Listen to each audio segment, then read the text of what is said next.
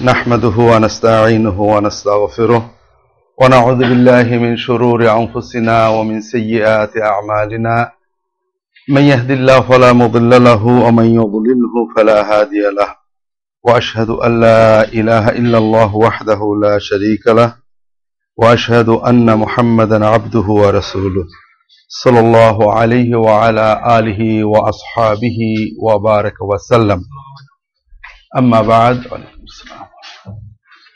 আল্লাহ তালার অনেক মেহরবানি যে আল্লাহ তালা আমাদেরকে তার দিনের একটা জিকিরের মজলিসে আসার, বসার তৌফিক দিয়েছেন। আলহামদুলিল্লাহ। আপনারা জানেন যে রসুল্লাহাম একটা সহি হাদিসে বলছেন যে ইন্নালিল্লাহ ইবাদান লাইসু বিশুহাদা ওয়া ইয়াগবিতুহুমুশ শুহাদা। আল্লাহ তালার কিছু বান্দা আছেন যারা শহীদ না হলেও শহীদরা তাদের বিষয়ে কেয়ামতের দিন ঈর্ষাবোধ করবেন। যারা আল্লাহ তালা কেয়ামতের দিন তাদেরকে এত মর্যাদা এবং সম্মান দিবেন যে শহীদরা ঈর্ষান্বিত হবেন। তখন একজন বেদুইন সাহাবি হাঁটু গেড়ে রসুল্লাহ সাল্লামের সামনে বসে বলেন, ইয়া রসুল্লাহ সেফুমুলানা না আরিফুম সিফ হুমলানা না আরিফ হুম আপনি তাদের বিষয়ে আমাদেরকে বর্ণনা দেন যেন আমরা তাদের চিনতে পারি। তখন রসুলাম বললেন হুমনুজ্জাহমিন কাবাইলা সাত্তা তারা বিভিন্ন বংশ, গোত্র বা পেশার মানুষ যাদের কোনো অন্য কোনো সম্পর্ক নেই। একমাত্র আল্লাহর জন্য ভালোবাসা নিয়ে আল্লাহর জন্য মহব্বত নিয়ে একে অপর একত্রিত হয়।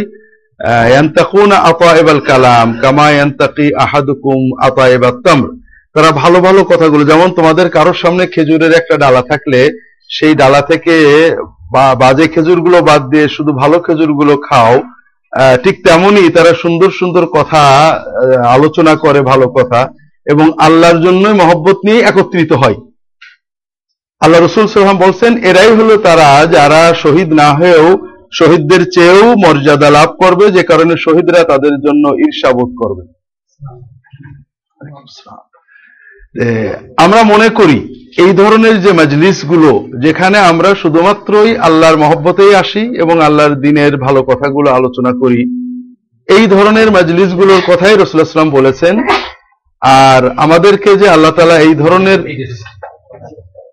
এই ধরনের একটা মজলিসে আসার তৌফিক দিয়েছেন। এজন্য আমরা আল্লাহ তালার দরবারে শুক্রিয়া জানাই, আলহামদুলিল্লাহ। আমি আপনাদের মজ- মজলিসে নতুন যে কারণে আমাদের মহতারাম ইঞ্জিনিয়ার সাহেব বলেছেন আমার পরিচয় বলতে। পরিচয় বলতে আমি আমার বাড়ি যশোর, বৃহত্তর যশোর জেলার ঝিনাইদহ জেলায় আমার জন্মস্থান বাড়ি। আমি পড়াশোনা করছি, আলিয়া মাদ্রাসা বলতে অর্থাৎ আমাদের দেশের আলিয়া মাদ্রাসায় ফাজেল পর্যন্ত পড়ছি, ঢাকা আলিয়া মাদ্রাসায় কামেল পড়ছি। আমরা যখন মাদ্রাসায় পড়তাম, তখন মাদ্রাসার কোনো মূল্যায়ন ছিল না। ফাজেল পাশ করলে ম্যাট্রিক পাশের একটা মূল্যায়ন দেওয়া হতো।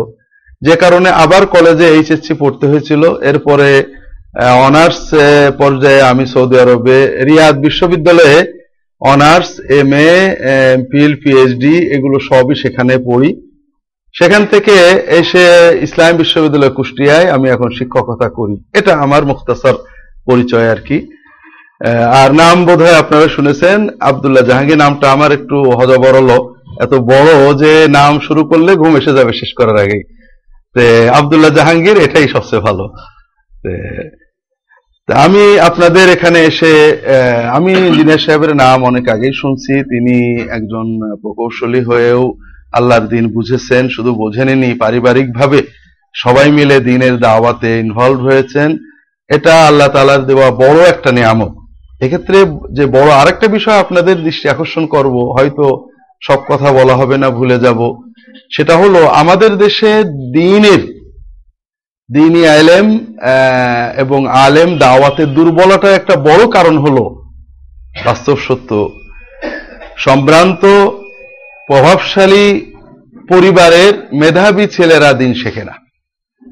আপনারা জানেন, সমাজের গরিব মানুষগুলো ইল্লা মাশাআল্লাহ, অল্প কিছু মা- ভদ্রলোক ছাড়া অধিকাংশ ক্ষেত্রে এই যে আমরা আলেম ওলামা যারা দিনে বহন করে নিয়ে চলেছেন, যাদের মাধ্যমে দিন এখনও টিকে আছে, এরা সবাই দরিদ্র পরিবারের সন্তান, এরা পরনির্ভর হয়ে লেখাপড়া শিখেছেন, এদের অনেকের মনে অনেক কথা থাকলেও বলতে পারেন না। কারণ বললে তার চাকরি চলে যায়, তার পাশে চাচা মামা খালু সমাজের কেউ থাকে না যে বলবে, খবরদার আমার ছেলেকে বলতে পারব না। তারা পারিবারিক ভাবে দুর্বল সামাজিক ভাবে দুর্বল মানসিক ভাবে দুর্বল। যে কারণে অর্থনৈতিক ভাবে দুর্বল। যে কারণে গবেষণা করা কষ্টকর গবেষণা চালিয়ে যাওয়া কষ্টকর, অনেক কিছু বোঝাও কষ্টকর, আর সবচেয়ে কষ্টকর হলো বলা।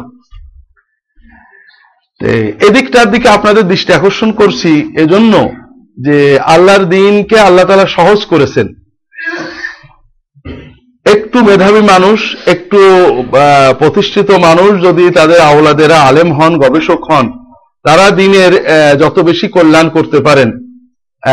যারা অন্যরকম পরিবারের তারা আলহামদুলিল্লাহ দিন বয়ে নিয়ে বেড়াচ্ছেন এবং তাদের মাধ্যমে দিন এখনও টিকে আছে। কিন্তু অনেক কিছুই ভুলভ্রান্তি যেটা হচ্ছে, সেটার একটা বড় কারণ এইটা এই জন্য যারা আপনারা শিক্ষিত, সম্ভ্রান্ত, ভদ্র পরিবার, তাদের ছেলে মেয়েদের আলেম করবেন যে কোনো ভাবে, অন্তত একটা ছেলে আলেম হোক। অন্যান্য এটা আমাদের উম্মতের বা দিনের বা মোহাম্মদ রসুল্লাহ সাল্লামের ভালোবাসার একটা বড় দাবি আর আল্লাহ তালা আমাদের এই দাবি বোঝার অনুভব করার তৌফিক দান করুন আমি আমাকে যে বিষয়ে বলার জন্য মহতারাম ইঞ্জিনিয়ার সাহেব বলেছেন সেটা হলো হাদিস। মোমেনের জীবনে হাদিসের গুরুত্ব। আসলে এটা এমন একটা বিষয় যেটা শতসিদ্ধ হওয়া দরকার ছিল যে হাদিস মোমেনের জীবনে যে সবচেয়ে একটা গুরুত্বপূর্ণ বিষয় কোরআনের পরে এটা সবারই জানার কথা। তারপরও যুগ যুগ ধরে বিভিন্ন রকমের কথা আসে। যেমন আমি, বর্তমানে আমরা যারা মানে ময়দানে কাজ করি গ্রামে গঞ্জে আপনার তো শহরে থাকেন, ভালো থাকেন। আমরা গ্রামে গঞ্জে কয়েকটা সমস্যার মুখামুখি হই। যেমন মনে করেন বাংলাদেশের মুসলমানদেরকে ব্যাপক হারে খ্রিস্টান করা হচ্ছে। কালকেও একটা ছোট্ট প্রোগ্রাম ছিল, এক ভদ্রলোক আসছিলেন, উত্তরা একটা সেন্টার আছে, খ্রিস্টানদের সেন্টার ফর কম্পারেটিভ রিলিজিয়ন নাকি একটা। ওটা এখন চলে গেছে গাজীপুর চৌরাস্তার, ওখানে বিশাল কম্পাউন্ডে এখানে উনি মুসলমান, চট্টগ্রামের মানুষ ই পড়ান কোরআন এবং বাইবেলের কম্পারেটিভ স্টাডি পড়ান।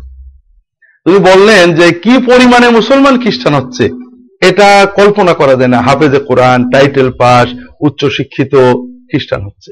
এটা হলো উনার থেকে জানা। উনিও চট্টগ্রামের মানুষ। আমরা গ্রামে যারা কাজ করছি, আমরা দেখছি যে গ্রামে গঞ্জে অগণিত, উনিশশো আটাত্তর সালে আমেরিকার কলারোডা কলোরাডো স্টেটের কলোরাডো স্প্রিংসে একটা কনফারেন্স হয়েছিল North American conference on Muslim evangelization মুসলমানদের খ্রিস্টীয়করণ বিষয়ে তাদের সম্মেলন। এখানে তারা তাদের ই করছিল, খেয়াল করেন আমেরিকা, ইউরোপ দুটো মহাদেশ তারা খ্রিস্টান করেছে। কীভাবে খ্রিস্টান করেছে? কত কোটি মানুষ হত্যা করে? এটার জন্য আপনারা উইকিপিডিয়াতে খ্রিস্টিয়ানাইজেশন ক্লিক করলেই পাবেন। প্রত্যেক দেশের খ্রিস্টিয়ানাইজেশন ব্যাপটিজম কীভাবে হয়েছে? কত রক্ত, কত হত্যা, কত প্রতারণা আপনারা দেখতে পাবেন। এরপরে তারা উনিশশো পঞ্চাশ সালে ঘোষণা দিছিল আফ্রিকা মহাদেশকে খ্রিস্টান করবে দুই হাজারের ভিতরে। তারা তাদের টার্গেটে অনেকটা সফল, পুরো না হলেও। এরপরে তারা উনিশশো আটাত্তর সালে যে ঘোষণা দেয় সেটা হলো অর্ধ শতকের ভিতরে এশিয়া মহাদেশকে খ্রিস্টান মহাদেশ বানাতে হবে। এটা একটা মহাদেশ যেটা ওদের আওতার বাইরে আছে। তো এক্ষেত্রে চীন, ভারত ওদের টার্গেট আছে এবং সেখানে তারা এগোচ্ছে। ওদের বড় বাধা হলো মুসলমান। দীর্ঘ দেড় হাজার বছরে ওদের শত প্রচেষ্টারই হলো যে মুসলমান ধর্মান্তর হয় না। এটা নিয়ে অনেক কথা আমার কাছে প্রাচীন ব্রিটিশ সময়ের কিছু বইটই আছে। তো ওরা স্ট্র্যাটেজি পরিবর্তন করার সিদ্ধান্ত নেয় এই কনফারেন্সে যে আমরা আর তাদেরকে খ্রিস্টান হতে বলব না। আমরা বরং নিজেদেরকে মুসলমান দাবি করো। মুসলমান, আমরা ইসাই মুসলমান, আমরাও এক আল্লাহর ইবাদত করি, আমরা কোরআন মানি এবং কোরআন দিয়েই তাদেরকে খ্রিস্টান করব। এবং এভাবেই তারা বর্তমানে মুসলমানদের খ্রিস্টান করছে। এটা একজন দুজন নয়, শত শত হাজার হাজার। এবং তাদের টার্গেট যে উনিশশো তিরিশের ভিতরে বাংলাদেশ খ্রিস্টান মেজরিটি বানাবে এটা খুব একটা দূরবর্তী কিছু না, যদিও আমরা ঢাকায় বসে বুঝছি না। আপনারাও বুঝতে পারছেন না ঢাকায় কত কত লক্ষ মানুষ খ্রিস্টান হয়ে গেছে, আপনাদের আশেপাশে রয়েছে। কারণ তারা বলে খ্রিস্টান পরিচয় দিতে হবে না তুমি মুসলমান, মসজিদে যাবে, ইফতার পার্টিতে যাবে, ইফতার করবে। এমন একটা সময় আসবে যখন তারা ভালো মনে করবে, তখন তারা ব্যাপক ঘোষণা দেবে, নাইজেরিয়ার মতো। নাইজেরিয়ার মতো ঘোষণা দিয়ে যখন আপনার মসজিদের পাশে চার্জ তৈরি করা হবে আরও কিছু বিষয় আছে আমি বলব। তখন একটা হানাহানি হতে পারে। আপনার আপনারা জানেন নাইজেরিয়াতে নাইজেরিয়া পিওর মুসলমান দেশ ছিল। এখন সে দেশের একটা বড় সংখ্যা প্রায় থার্টি পার্সেন্ট খ্রিস্টান। এখন বর্তমান প্রেসিডেন্ট খ্রিস্টান। সে দেশে প্রায়ই আহ, মুসলমান এবং খ্রিস্টানে দাঙ্গা হয়। দাঙ্গার ফলাফল হলো দাঙ্গায় মরো মুসলমান জেলেও যায় মুসলমান। আর কিছু মুসলমান সংস্থা আছে, যেমন বোকো হারাম আপনার নাম শুনেছেন। এরা ইসলামী শরিয়া প্রতিষ্ঠা করবে এবং ইসলামী শরিয়া প্রতিষ্ঠার নামে যখন তারা কোনো গ্রামে আক্রমণ করে, মুসলমান গ্রামে আক্রমণ করে। কারণ মুসলমান এই কোরআন বিরোধী, মুসলমান গড়ে মুসলমানই কমতে আছে, খ্রিস্টান বাড়তে আছে। যাই হোক, এই যে খ্রিস্টান মিশনারিদের একটা প্রচারণা গ্রামে গঞ্জে তাদের যে জন্য আমি এতগুলো কথা বললাম, তাদের মূল কথা হলো আমরা কোরআন মানি, হাদিস মানি না। খ্রিস্টানরা যে প্রচারণাটা চালায়, তাদের মূল কথা হলো আমরা কোরআন মানি, হাদিস মানি না। আমাদের দেশের ওলামায়ে কেরাম বা সাধারণ মুসলমান যা বলে প্রায় হাদিস থেকেই বলে। যেমন প্রশ্ন করবে, কয়েকটা প্রশ্ন তারা করে। যে মোহাম্মদ সাল্লাহ সাফাত করতে পারবে? কোরআনে কোথায় আছে বলো? উনি সাফাত করতে পারবে না। আমরা সাধারণত অনেক হাদিস জানি, কিন্তু কোরআন জানি না। মুসলমানরা মোহাম্মদ সাল্লাহ আলাইসাল্লাম কোরআনে আছে, সত্তর বার ক্ষমা চাইলেও আল্লাহ কবুল করবে না। কাজেই তিনি কোনো সাফাত ইসামাসি সাফাত করবে। এই ধরনের তাদের একই কথা কোরআন দিয়ে বলো, কোরআন দিয়ে বলো, কোরআন আমরা হাদিস মানি না। কারণ হাদিস জাল জালিয়া হাদিস যদি ওই হবে, তাহলে পরে এত রকম কেন? হাদিস তিনশো বছর পরে সংকলন হয়েছে, ইত্যাদি কথাগুলো তারা বলে। এই যে খ্রিস্টান মিশনরা যেটা বলছে ঠিক একই কথা বলছে আমাদের সমাজে আপনাদের জানা অথবা অজানায় শিয়ারা ব্যাপক হারে মুসলমানদেরকে শিয়া করছেন। এটা গ্রামে, গঞ্জে অনেক ব্যাপক এবং কঠিন। বিশেষ করে মহিলাদের ভিতরে তাদের কর্মতৎপরতা বেশি, কারণ মহিলারা যেটা ধরেন সেটা খুব শক্ত করে দিবে তাদেরও একই ধরনের কথা যে হাদিসের কোনো গ্রহণযোগ্যতা নেই। মাসুম নিষ্পা বারো ইমামের কথাই শুধু দিন হিসেবে গ্রহণ করতে হবে। এর পাশাপাশি দীর্ঘদিন ধরে একটা আন্দোলন আছে এবং এটা ইউরোপের মুসলমানদের ভিতরে ব্যাপক বর্তমানে, যেটা ইহুদিদের এবং ওরিয়েন্টালিস্টদের একটা ব্যাপক প্রচারণা। তাদেরকে বলা হয় কোরআনি, কোরআনিক মুসলিম, আহলুল কোরআন আমরা কোরআন মানি, হাদিস মানি না। একটা বই দিছিলেন আমাকে ব্রিগেডিয়ার তোবারক সাহেব Quranic Islam versus non Quranic Islam. Brigadier Nazir Ahmad নামে এক পাক পাকিস্তানের লেখা। সেখানেও একই কথা বলা হয় যে কোরআন মানতে হবে, হাদিস মানতে হবে না। এই যে হাদিসের গুরুত্ব, প্রয়োজনীয়তা অস্বীকার করার ক্ষেত্রে ইহুদি, খ্রিস্টান সবাই কেন একমত? এর কারণ হলো, কোরআন পড়ে কেউ মুসলমান হতে পারে না। কোরআন পড়ে, হাদিস বাদ দিয়ে মুসলমান হওয়ার কোনো সুযোগ নেই। কোরআন পড়ে, ইমানটা মোটামুটি বোঝা যায়। কোরআন পড়ে নামাজ পড়া যায় না। কোনোভাবেই না। অনেকে বলে, তিন অক্ত পড়ব। আরে অক্ত বাদ দাও। কয় রাকাত সেটা আমাকে বলো না কেন? কোন ডাকাতে কতটা সেজদা সেজদায় কি করবে? কোরআন বাদ দিলে নামাজ পড়া যায় না। কোরআন বাদ দিলে রোজা রাখা যায় না। কোরআন বাদ দিলে জাকাত দেওয়া যায় না। কোরআন বাদ দিলে হজ করা যায় না। কোরআন বাদ দিলে ইসলাম একটা তাত্ত্বিক কিছুতে পরিণত হয়।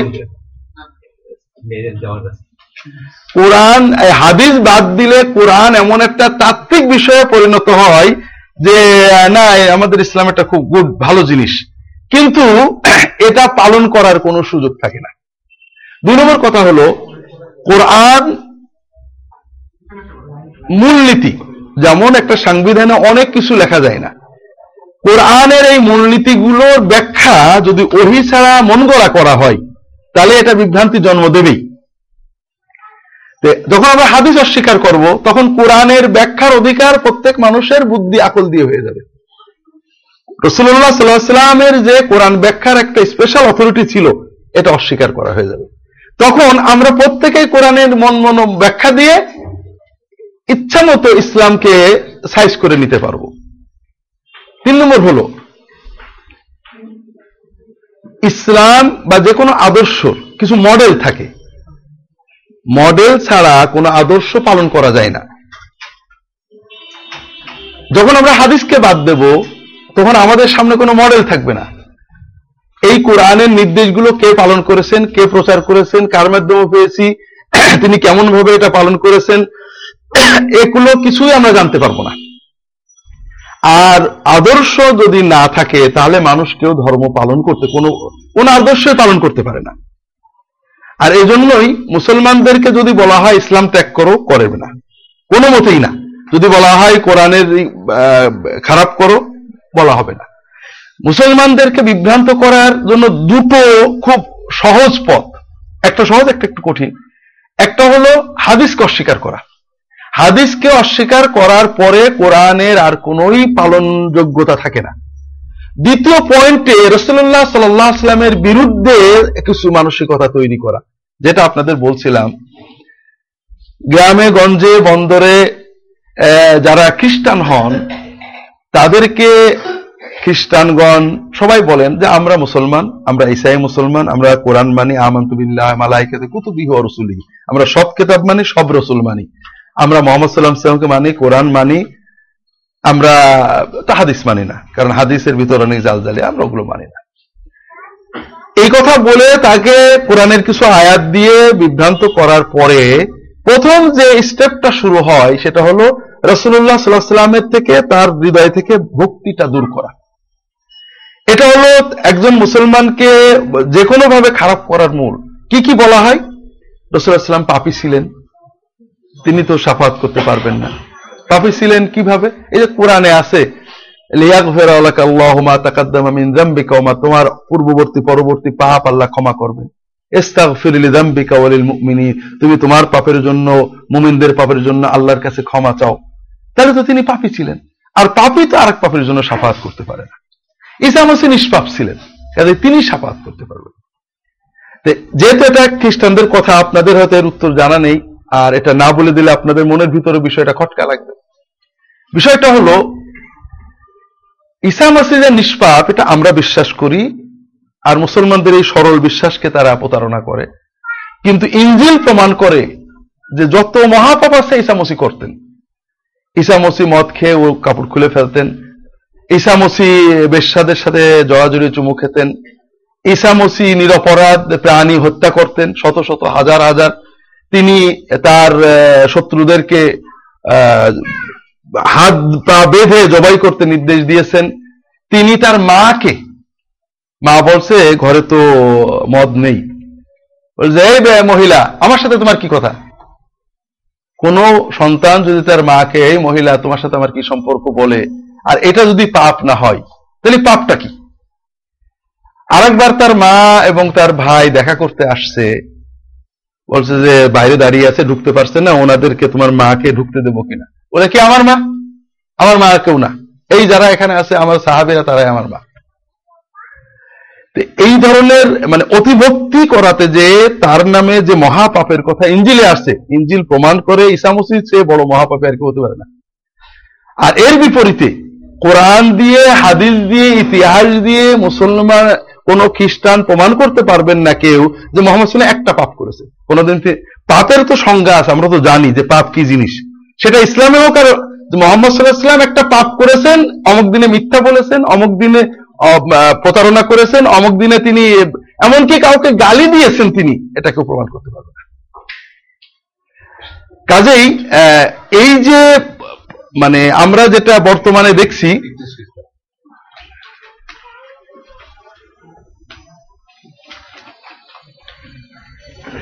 আমরা বর্তমানে যেটা দেখছি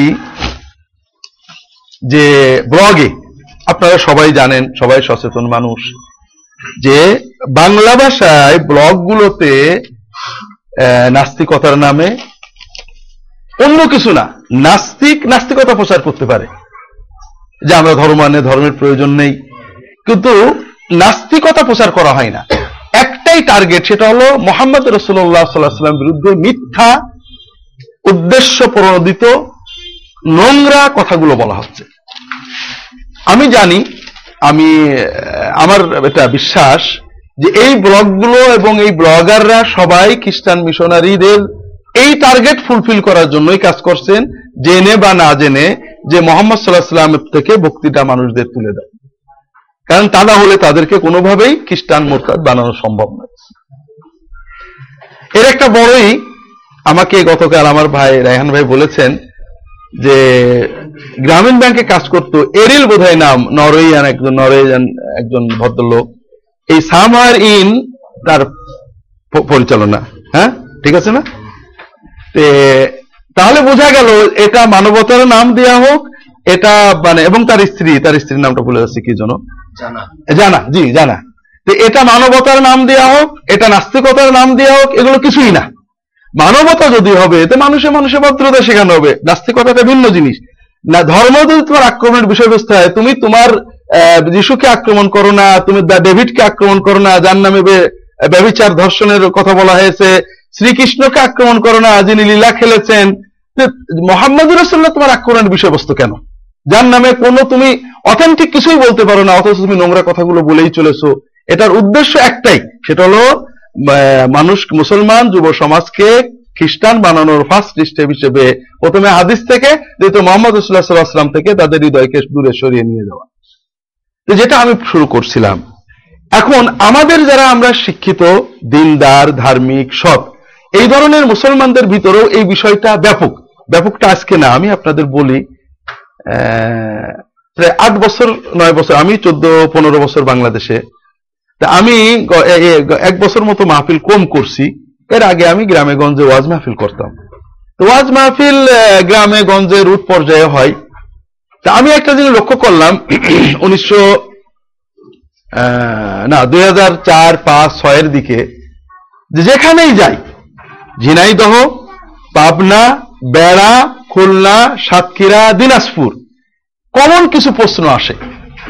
এবং প্রশ্নগুলো করে গ্রামের অর্ধশিক্ষিত যুবক কিশোররা, যে কোরআনই তো সব। তুই বিয়ান আনলে কুল্লি শাহিন, আবার হাদিস মানতে হবে কেন? হাদিসটা রসুল ইসলাম বলেছেন, আমার হাদিস লিখো না। হাদিস মানা যাবে না, কোরআন মানতে হবে। এই ধরনের কিছু প্রশ্ন সব জায়গা থেকেই হতে লাগল। তার মানে এই বিষয়টাকে রুট পর্যায়ে প্রচার করা হয়েছে। আমাকে ডক্টর মঞ্জুর ইলাহি মজার কথা বললেন। উত্তরার ওইদিকে কোনো এক মসজিদে উনি মাগরিবের নামাজ পড়ে বেরোচ্ছেন। দুজন বস্তিবাসী, যুবক। তারা শিক্ষিত বেশি নন সাধারণ একজন আরেকজনের কলার ধরে নিয়ে চলে আসছে। হুজুর দাঁড়িয়ে আছে নামাজের শেষে, একা হুজুরের কাছে নিয়ে আসছে। এক যুবক এবং দুইজন যুবকই রিক্সাওয়ালা বা সাধারণ, অতি সাধারণ পেশার কোনো যুবক হবে অথবা বেকার। এক যুবক এসে বলছে, হুজুর, এ একটা কথা বলছে, ঠিক আছে কিনা বলেন তো? এ বলছে, কোরআন মাথায় থাকবে, হাদিস গোয়ার তলে। তা আপনি তাহলে চিন্তা করুন যে এই প্রচারটা কোন পর্যায়ে গিয়েছে। এরপরে অন্যদিকে বলি আপনাকে, আমি উনিশশো আটানব্বই সালে বাংলাদেশে আসি। স্বভাবত বেকার। আর আমি সৌদি আরবেও কোনো চাকরি বাকরি নিয়ে আসতে পারি না অনেকে নিয়ে আসেন, আমি একটু ব্যাপারে অপটু। একেবারে খালি হাতেই আসছি। তা চাকরির জন্য আমি দারুল ইসলাম বিশ্ববিদ্যালয়ে ডক্টর আলী আশরাফ, সৈয়দ আলী আশরাফ বেঁচে ছিলেন। উনি আমাকে ডেকে দেখলেন। আমি সরকারি চাকরির জন্য একটু ধান্দা করছি। তো ইসলামী বিশ্ববিদ্যালয়ে আমি একটা দরখাস্ত করছিলাম তখন। আমাদের সোহেল কুপার একজন ভদ্রলোক, তিনি জাতীয় সংসদের সচিব। আমার এক বন্ধু বললেন যে তার কাজ আছে তার কাছে। আমি ওখানে যাব, চলেন আপনিও চলেন, আপনি দেশের মানুষ জেনাইদহের মানুষ উনি সোহেল কুপাই বাড়ি, কাজী পরিবারের। তা আপনি পরিচয় দিয়েন, যদি তার কোনো সুযোগ থাকে, এবং বিশ্ববিদ্যালয়ের একজন কর্মকর্তা, তার খুব ঘনিষ্ঠ লোক। তা আপনি একটু তাকে বলে দেখেন যে আপনার চাকরির ব্যাপারে একটু সহযোগিতা করে কিনা। আমি গেলাম সেখানে। এটা হলো আপনার মার্চ মাসটা সবে ফেব্রুয়ারি, মার্চ বা উনিশশো আটানব্বই সালে। তো ওই ভদ্রলোকের সাথে উনি গিয়েছেন ওনার কাজে, একটা জরুরি কাজে। কথা বলাবার কথাই কথাই উনি বললেন যে, কি জন্য আমি বললাম যে এটা হাদিসে আসছে? বলে, হাদিসই তো সব নষ্ট করে দিল। বললাম কেন? বলে যে আপনার আব্বা কীভাবে থুতু ফেলতো কীভাবে বাথরুমে যেত এটা কি আপনি একশো বছর পরে বলতে পারবেন? আমি বললাম, দেখেন আমার আব্বা কীভাবে যেত আমি বলতে না পারল। আমার শ্বশুর পুরপুরা পিসে কীভাবে থুতু ফেলে কীভাবে পানির পিক ফেলে এটা তার মুরিদদের মুখস্থ তারাও সেইভাবেই ফেলে। না হাদিস এটা দুই একশো দুইশো বছর পরে লেখা হয়েছে এর কোনো অথেন্টিসিটি নেই। আমি বললাম যে হাদিস বাদ দিলে আপনি নামাজ পড়বেন কি করে? বললেন নামাজ আগের উম্মতেরা যেভাবে পড়তো, ওইভাবে পড়ব। তো বলে, আগের উম্মতে কীভাবে নামাজ পড়তো? বাইবেলে আসছে, সম্ভবত লোক লিখিত সুসমাচারে যীশু খ্রিস্টকে যখন পুলিশেরা গ্রেফতার করবে মানে খ্রিস্টানদের বিশ্বাস কি? যীশু খ্রিস্ট আসছিলেন আত্মত্যাগ করে, নিজে কোরবানি হয়ে মানুষদের পাপ মুক্ত করতে। তো একটু না বললে হয় না, আপনাদের এই জন্য বলছি যে এই অপপ্রচারগুলোর বিষয়ে আপনাদের ভূমি আমি একটা বই করছি, আলহামদুলিল্লাহ ভাই প্রশ্ন করছিলেন যে আপনি বই লেখছেন না কেন? আসলে দুই হাজার বারোতে কোনো বই আমার লেখা হয়নি। কিছু খুচরো দুই হাজার তেরোর প্রথম যে বইটা খুব তাড়াহুড়ো করে বের করছি, সেটা হলো কেতাবুল মোকাদ্দাস, ইনজিল শরীফ ও ইসাই ধর্ম। খুব ইচ্ছা ছিল বইটা এখানে আনব, নেই, কোনো কপি নেই, হাজার চারিক কপি বিতরণ করে ফেলেছি। নতুন কপি আনতে হবে প্রেস থেকে। বিষয়টা হলো যে এই যে তৃত্ববাদী বিশ্বাসের মূল জিনিসটা কি? যে আদম ফল খাওয়াতে সকল মানুষ জাহান্নামী হয়ে গেল। সাধু পল লেখছে, যেমন একজনের পাপে সকলেই পাপী হইল, তেমনি একজনের ত্যাগে সকলেই পুণ্যবান বলে গণিত হইল। কথা হলো যে আদম ফলকে কোটি কোটি কোটি কোটি আদম সন্তান সবাই জাহান্নামী হয়ে গেলেন। আর এই যে পাপের বাপ পিতার পাপে পুত্র, সমাজের জাহান নামে যাওয়ার যে এই যে করুণাময় বিধানে করুণাময় আল্লাহ ব্যাকুল হয়ে গেলেন, যে সব মানুষ জাহান নামে যাচ্ছে, বাঁচার তো উপায় নেই। অর্থাৎ আদম সন্তানদের ক্ষমা করার কোনো ক্ষমতা আল্লাহর নেই। কারণ আল্লাহ তো ক্ষমা করতে পারেন না, কুরবানি দিতে হবে। কুরবানি ছাড়া ক্ষমা হবে না। আর এই কুরবানি যে পাপ করেছে সে দিলে হবে না। এক লক্ষ আদম সন্তানকে জবাই করলে হবে। একটা নিষ্পাপ মাসুমকে কুরবানি দিতে হবে। মাসুম তো আল্লাহ ছাড়া কেউ নেই। আল্লাহ তখন মানুষের বেশে দুনিয়ায় নেমে আসলেন, নিজের আপন পুত্রকে কুরবানি দিলেন, মাসুম। তো এখন তবে মজা হলো, খ্রিস্টানরা বলে আমরা মাঝে মাঝে এটা কম্পেয়ার করি আমার বোঝানোর জন্য যে ঈসা মসির ভিতরে মানবতার আদর্শ রয়েছে মোহাম্মদ সাল্লাহ সাল্লামের ভিতরে। প্রত্যেকটা মানুষ তার আদর্শ পাবে যদি হাদিস মানে নাহলে তার আদর্শ পাবে না। কিন্তু ঈসা মসির ভিতরে মানবতার কোনো আদর্শ নেই, কোনোই আদর্শ নেই। তারা একটা আদর্শ বলে, ত্যাগ। পাপীদের মুক্তির জন্য জীবন ত্যাগ করেছেন। ত্যাগটা কীভাবে করেছেন? এটা কোনো আদর্শিক ত্যাগ না। ত্যাগের অর্থাৎ পুলিশ বাইবেলের বর্ণনা অনুযায়ী আমাদের ইসামসি কখনোই শুলে চড়েননি। আল্লাহ তাকে পবিত্র রেখেছেন। বাইবেলের বর্ণনা অনুযায়ী যেদিন পুলিশ তাকে ধরবে খবর পেয়েছেন উনি খুব কানাকাটা করছেন। ওনার সাহাবিদেরকে বলেছেন, তোমরা একটু পাহারা দাও, আমি একটু আল্লাহর কাছে যাব। He put his faith on earth and prayed তিনি মাটিতে মাথা রেখে প্রার্থনা করলেন। তার মানে সেজদা করলেন। ঠিক না? এখন আবার নতুন ওটা পাল্টাইছে। হি নীল ডাউন তিনি নত হলে আমরা যদি বলি উনি নামাজ পড়তেন, এখন ওটা আবার তর্জমা পাল্টে ফেলেছে। এখন কথা হলো যে, তাহলে এখানে এই বিষয় শেষ করে আমি ওই ভদ্রলোকের ওখানে যাব। তাহলে উনি কানছেন চোখ দিয়ে রক্ত বেরোচ্ছে। আর ওনার সাহাবিদের বলেছেন যে, তোমরা একটু পাহারা দাও, তারা ঘুমাচ্ছে। এসে বললেন যে, তোমরা ঘুমাই গেলে একটু জায়গা থাকো, আমি একটু কেঁদে আসি। এসে দেখেন আবার ঘুমাচ্ছে। তাহলে বোঝা গেল, যদি কেউ ত্যাগের আগে কান্দে হাওমাও করে কানতে থাকে, আমি ধরা পড়ব না, আল্লাহ আমার পুলিশে দিও না, আল্লাহ আমার মেরো না, আল্লাহ আমার মেরো না। আর শুলে চড়ানোর পরে বলে, আল্লাহ, তুমি আমার এত অপমান করলে কেন? রিল্যাক্ট্যান্ট স্যাক্রিফাইস মানে তার অনিচ্ছুক অনিচ্ছুক। কেউ যদি এইভাবে মরে, পুলিশে ধরার আগে হাওমাও করে কান্দে কান্দে চোখের চোখ দিয়ে রক্ত বেরোতে থাকে, শুলে শুলে চিল্লায়। মানে এরশাদ শিকদারও ফাঁসির সময় চিল্লায়নি। যীশু খ্রিস্টের সাথে যে দুইজন চোর শুলে দিয়ে আসলো, তারাও চিল্লায়নি। মরতে তো হবে নীরবে মৃত্যুকে বরণ করে নিয়েছে। কাজেই তিনি যেভাবে বাইবেলের বর্ণনা যে আত্মত্যাগ করেছেন, এটা কোনো আদর্শ আত্মত্যাগ বলা যায় না, বরং পরিপূর্ণ অনাদর্শ আত্মত্যাগ। তো যাই হোক এই যে আমি ওনাকে বললাম, এই দেখেন বাইবেলে আছে, উনি শ্রদ্ধা করতেন। কিন্তু বর্তমান খ্রিস্টানদের প্রেয়ারে কোনো সাজদা নেই। তাহলে আগের নবীরা কীভাবে প্রেয়ার করতেন, কি করে আপনি জানবেন? এই যে তাহলে, এরপরে আরেকটা বলি, আমার এলাকার একজন মহিলা এমপি না, আমার বলব না। আমার এক ছাত্র, সে ইসলাম বিশ্ববিদ্যালয়ে চাকরির অ্যাপ্লিকেশন করেছে, মহিলা এমপির কাছে গেছে। ওই মহিলা এমপি ওই কথা বলছে, হাদিস দুই তিনশো বছর পরে লেখা এর তোর কোনো অথেন্টিসিটি নেই। তাহলে আমরা দেখলাম একটা অদ্ভুত ব্যাপার, গ্রামে, গঞ্জে, এমপি সেক্রেটারি সচিব, শিক্ষিত, অশিক্ষিত, সবার কাছে একটা মেসেজ চলে গেছে, যে হাদিসের কোনো অথেন্টিসিটি নেই। হাদিস কোরআন মানতে হবে, হাদিস মানার কোনো দরকার নেই। এই যে ব্যাপক প্রচারণাটা কেন? এর কারণ যেটা আপনাদের বলেছি, যে মুসলমানকে যখন বলা হয় মুসলমান হয়ে না, কোরআন মেনো না, সে রিয়াকশন করে। আর যখন আপনি কোরআনের প্রশংসায় অনেক কথা বলা পরে ছোট্ট একটা কথা বলবেন, হাদিস তখন সে আর রিয়াকশন করবে না। আর হাদিস যখন হৃদয় থেকে চলে যাবে, তখন আর ইসলাম পালনের কোনো সুযোগ থাকবে না। এটা হলো একটা দিক। দ্বিতীয় দিক, আমাদের ধার্মিক মুসলমানদের ভিতরেও বর্তমানে হাদিস নিয়ে কিছু সন্দেহ প্রবণতা দেখা দিচ্ছে। আমরা এক এক করে বোঝার চেষ্টা করি। প্রথম কথা হলো, হাদিসের অথেন্সিসিটি কেউ কেউ মনে করেন হাদিস দুইশো, তিনশো বছর পরে লেখা হয়েছে। এটা কিন্তু শতভাগ মিথ্যা একটা কথা।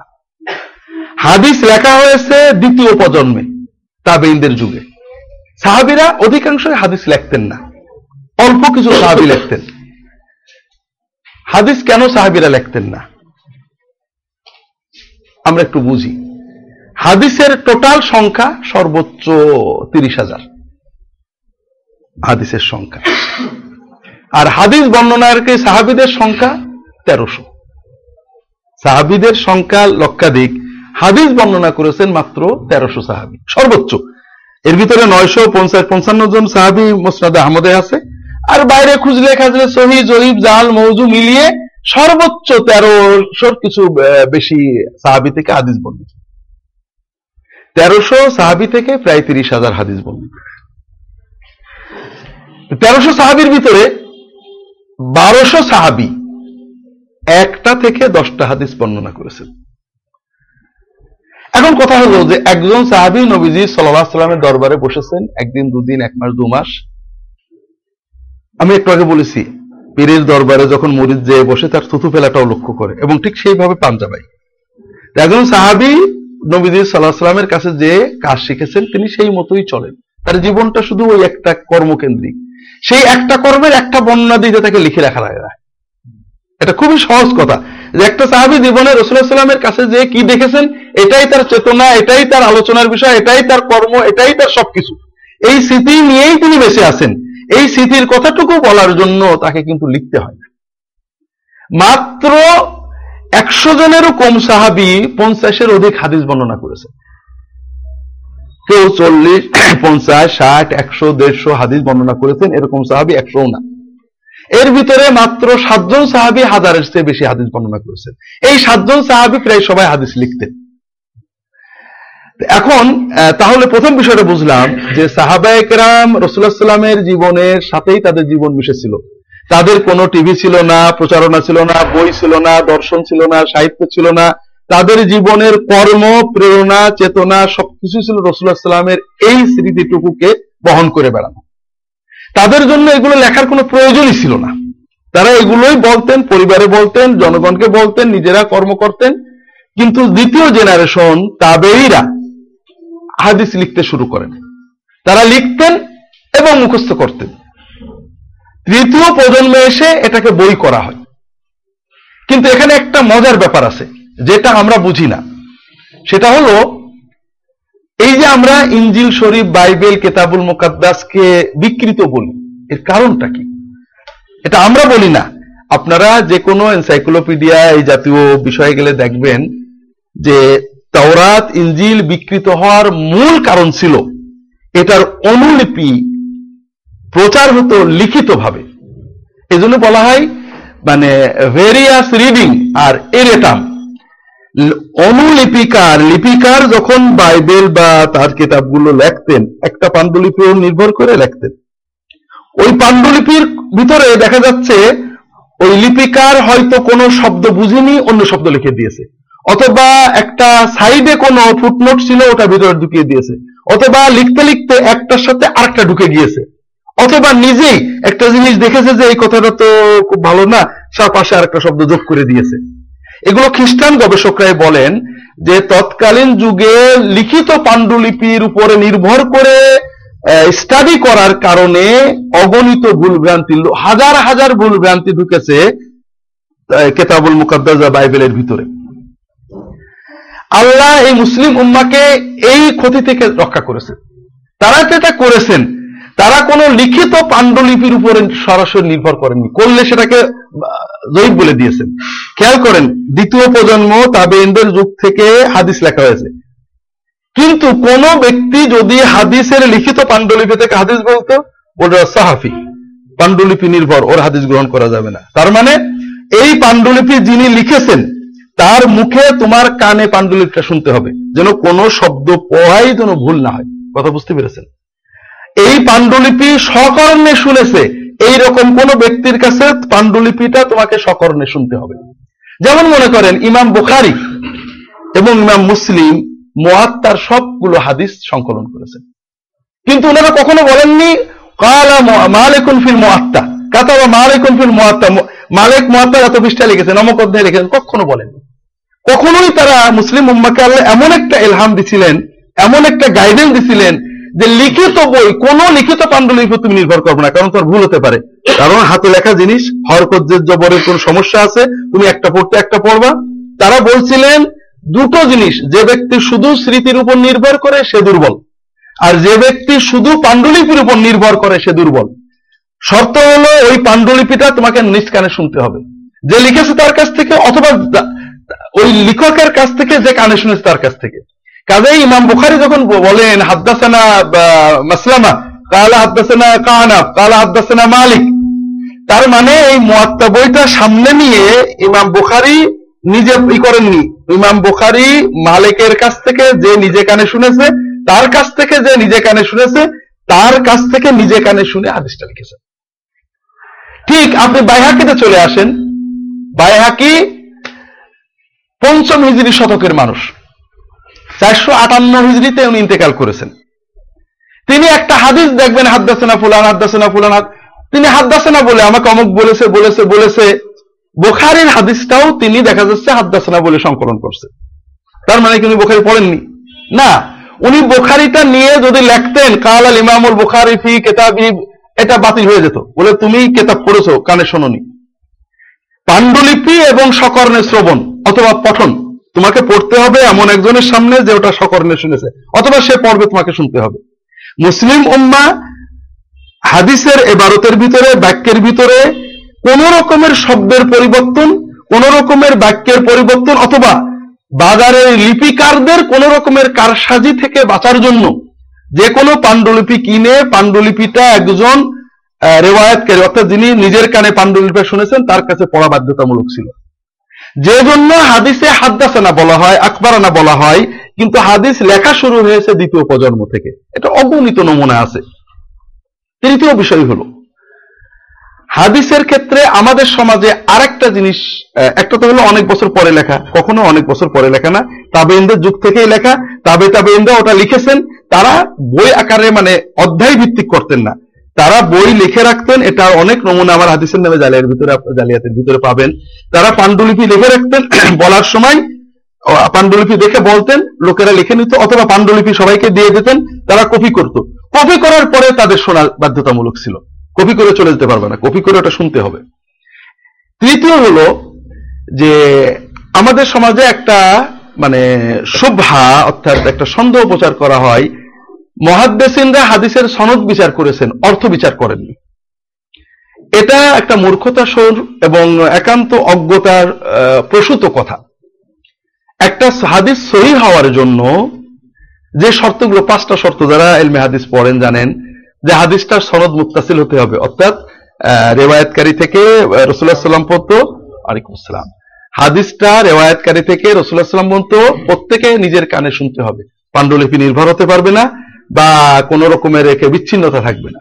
দুই নম্বর হলো এই বর্ণনাকারীদের প্রত্যেকেই মানে দুটো জিনিস থাকতে হবে। একটা হলো ধার্মিকতা আর একটা হলো মানে তার আহ, নির্ভুল বর্ণনার ক্ষমতা। তৃতীয় হলো তৃতীয় হলো এই হাদিসটা এই হাদিসটার ভিতরে অর্থগত কোনো বৈপরীত্য থাকবে না। সুজুজ বলা হয়। বিভিন্ন অন্যান্য হাদিসের বর্ণনার সাথে কোনো বৈপরীত্য থাকবে না। চতুর্থ হলো ইল্লাত বলা হয়। শুধু বৈপরীত্য না, গোপন কোনো ত্রুটিও থাকবে না। এই সুজুজ এবং ইল্লাত শেষের দুটো শর্ত সম্পূর্ণ অর্থকেন্দ্রিক। সম্পূর্ণ অর্থকেন্দ্রিক। কাজে ওলা মহাদ্দেসিনরা অর্থ বিচার করেননি, এটা মূর্খরা ছাড়া কেউই বলে না। তারা হাদিসের ইতিহাসই জানেন না। তবে এখানে একটা খুব সহজ কথা আছে। একজন লোক এসে একটা লালন গীতি গাইলো, রবীন্দ্রসঙ্গীত গাইলো। আপনি অর্থ শুনে বলে দেবেন যে, না, এটা লালন বানাতে পারে না। এই অধিকার কার আছে? আছে কারোর কারোর? কার? যারা লালন এক্সপার্ট যারা রবীন্দ্র এক্সপার্ট ঠিক আছে না? তারা বলতে পারে, না, এটা লালনের ভাষা না, অথবা রবীন্দ্রনাথের ভাষা না, বা রবীন্দ্রনাথ এই অর্থে কথা বলেননি, লালন এই অর্থে কথা বলেন কিন্তু আমি, আপনি শুনলাম আর খেয়াল হলাম না, এটা রবীন্দ্রনাথের গান হতে পারে না উনি অন্যরকম গান গাইতেন। এটা যদি কেউ বলে, তো লোকে তাকে পাগল বলে পাবনায় পাঠাবে। বিষয়টা হলো, মহাদ্দেসিনরা অবশ্যই অর্থ বিচার করেছেন। অগণিত সহি হাদিসকে অর্থ বিচার করে তারা জয়ীব বলেছেন, এরকম অনেক নমুনা আছে। কিন্তু সে অর্থ বিচারের ক্ষমতা টাকার অর্থ বিচার করেছেন, শব্দ বিচার করেছেন এগুলো তারা মহাদ্দেশিনে কিরাম রসুল্লাহ হাদিস যাচাইয়ের ক্ষেত্রে মানে একটা কোর্টে একটা কোর্টে বিচারক ডকুমেন্ট যেভাবে বিচার করেন, তার চেয়ে অনেক কঠিন ভাবে মহাদ্দেশরা হাদিস বিচার করেছেন। এবং আপনাদের দু একটা উদাহরণ দিলে বুঝতে পারবেন। রসুল্লাহ সাল্লাম আলী রবিআল্লাহ তালা কোলে মাথা রেখে শুয়ে আছেন। বেলা ডুবে গেছে। আলী রাদিয়াল্লাহু তাআলা রাসূলুল্লাহ চেতনায় বলছে, আলী, তুমি নামাজ পড়োনি? বলে, না, আপনি ঘুমিয়ে আছেন, ঘুম ভেঙে যাবে এই জন্য আমি আর উঠিনি। তখন রসুল্লাহ সাল্লাম বললেন আল্লাহ সূর্যটাকে উঠিয়ে দাও। আবার সূর্য উঠল, আলী নামাজ পড়ে নিলেন হাদিসটা সনদগত ভাবে জাল না। সনদগত ভাবে হাদিসটা মোটামুটি মতো। কিন্তু ইবনে তাইমিয়া রহমতুল্লাহ আলী সহ সবাই এটাকে জাল বলেছে অর্থ বিচারে। অর্থ বিচারদের পদ্ধতি বোঝাচ্ছি। যে এটার বর্ণনাকারী একমাত্র আসমা বিন আবু বকর রাদিয়াল্লাহু তাআলা আনহুমা ইমাম রাহাবি বলছেন, এই ধরনের ঘটনা মানুষ অলৌকিক ঘটনা মনে রাখে বেশি। বেলা ডুবে যেয়ে আবার উঠেছে। যেমন চন্দ্রগ্রহণ, সূর্যগ্রহণের ঘটনাগুলো কয়েক ডজন সাহাবি থেকে বর্ণিত। কারণ এটা অলৌকিক কাজ, হঠাৎ আজগবি কাজ, সেটা মানুষ সবাই মনে রাখে। সব কথা মনে না রাখলেও আজগবি কাজগুলো মানুষের মন থেকে ভুল হয় না। কারণ এমন ধরনের ঘটনা যদি ঘটে থাকতো, তাহলে অন্তত কয়েক ডজন পুরুষ সাহাবি বর্ণনা করবেন। ঠিক আছে না? দুই নম্বর কথা হলো যে রসুল্লাহ সাল্লাম আসরের পরে ঘুমাইছেন, আলী নামাজ পড়েনি, নবী ঘুমাই গেছেন, আলী জামাতে নবীদের সাথে নামাজ পড়েননি, এটা হওয়ার কোনো সম্ভাবনা নেই। কারণ রসুল্লাহ সাল্লাম কেউ তার সাথে জামাতে নামাজ না পড়লে তার বাড়ি পুড়িয়ে দিতে চেয়েছেন। রসুল্লাহ আসরের নামাজ পড়েছেন, মসজিদ থেকে বাড়ি আসছেন, আলীর কোলে মাথা দিয়ে ঘুমাইছেন, আর আলী জামাতে নামাজ পড়েননি, নামাজ না পড়ে বসে আছেন, এটা কোনো স্বাভাবিক কথা নয়। এই জন্য তারা বলছেন যে এই হাদিসের কয়েকজন দাবি আছে দুর্বল। এদের ভিতরে কেউ হয়তো কোনো ঘটনা ভুলক্রমে, তারা জালিয়াত নয়, কিন্তু স্মৃতিশক্তি দুর্বল ছিল, কোন প্রচলিত ঘটনা ভুলভাবে ভিতরে ঢুকিয়ে দিয়েছে। এরকম অগণিত ঘটনা আছে মহাদ্দেশরা যেমন আমরা সলাতুত তসবি নামাজটা জানি জানি না? সবাই জানি। এ সনদগত ভাবে একটা হাদিস সহি। কিন্তু এর বাক্য রসুল্লাহ তার চাচা আব্বাসকে যে ভাষায় কথা বলেছেন, অনেক মহাদ্দেশ এটাকে মুনকার বলেছেন। যে নবীজি সাল্লাম এই ভাষায় তো অন্য একটা হাদিসেও কথা বলেন না। কাজেই মহাদ্দেশরা বিচার করেননি অর্থ। এটা অত্যন্ত ভয়ঙ্কর মানে মূর্খতা প্রসূত কথা। তবে এই বিচারের অধিকার একমাত্র তারই আছে, যিনি এক্সপার্ট যিনি জীবনভর রবীন্দ্রনাথের গান নিয়ে, ভাষা নিয়ে, শব্দ নিয়ে গবেষণা করেছেন তিনি একমাত্র মানে কোন রকম বর্ণনা দেখে শব্দ শুনে বলতে পারেন না এটা রবীন্দ্রনাথ। রবীন্দ্র এই এই শব্দটা উনি ব্যবহার করেন ওনার সাহিত্যে আসেন। কথা বুঝতে পারছেন না? কিন্তু আমি, আপনি হঠাৎ করে বলব যে না, এটা হতে পারে না। এটা ঘুরিয়ে ফিরিয়ে ওই যে ইহুদি চক্রান্ত, যে হাদিস মানার দরকার নেই, কোরআন দিয়েই চলবে। আরেকটা কথা বলা হয়। হাদিসকে আকল দিয়ে বিচার করতে হবে, যুক্তি দিয়ে বিচার করতে হবে সর্বনাশ করেছে। যুক্তি, আকল, বিবেক। যে লোকটা নাস্তিক ব্লগ লেখছে, ওর একটা বিবেক আছে না? ও নিজের বিবেক যুক্তি দিয়ে যে কাজটা করছে, এটা অন্য আমাদের বিবেকে কি একটা মানবিক কাজ কিনা? মানবিক কাজ না। তাহলে মানুষের বিবেক, যুক্তি, বুদ্ধি সে অস্থির এবং অনির্ভরযোগ্য বিষয় আর কিছু নেই। এখন বলে এটা, তখন বলে এটা।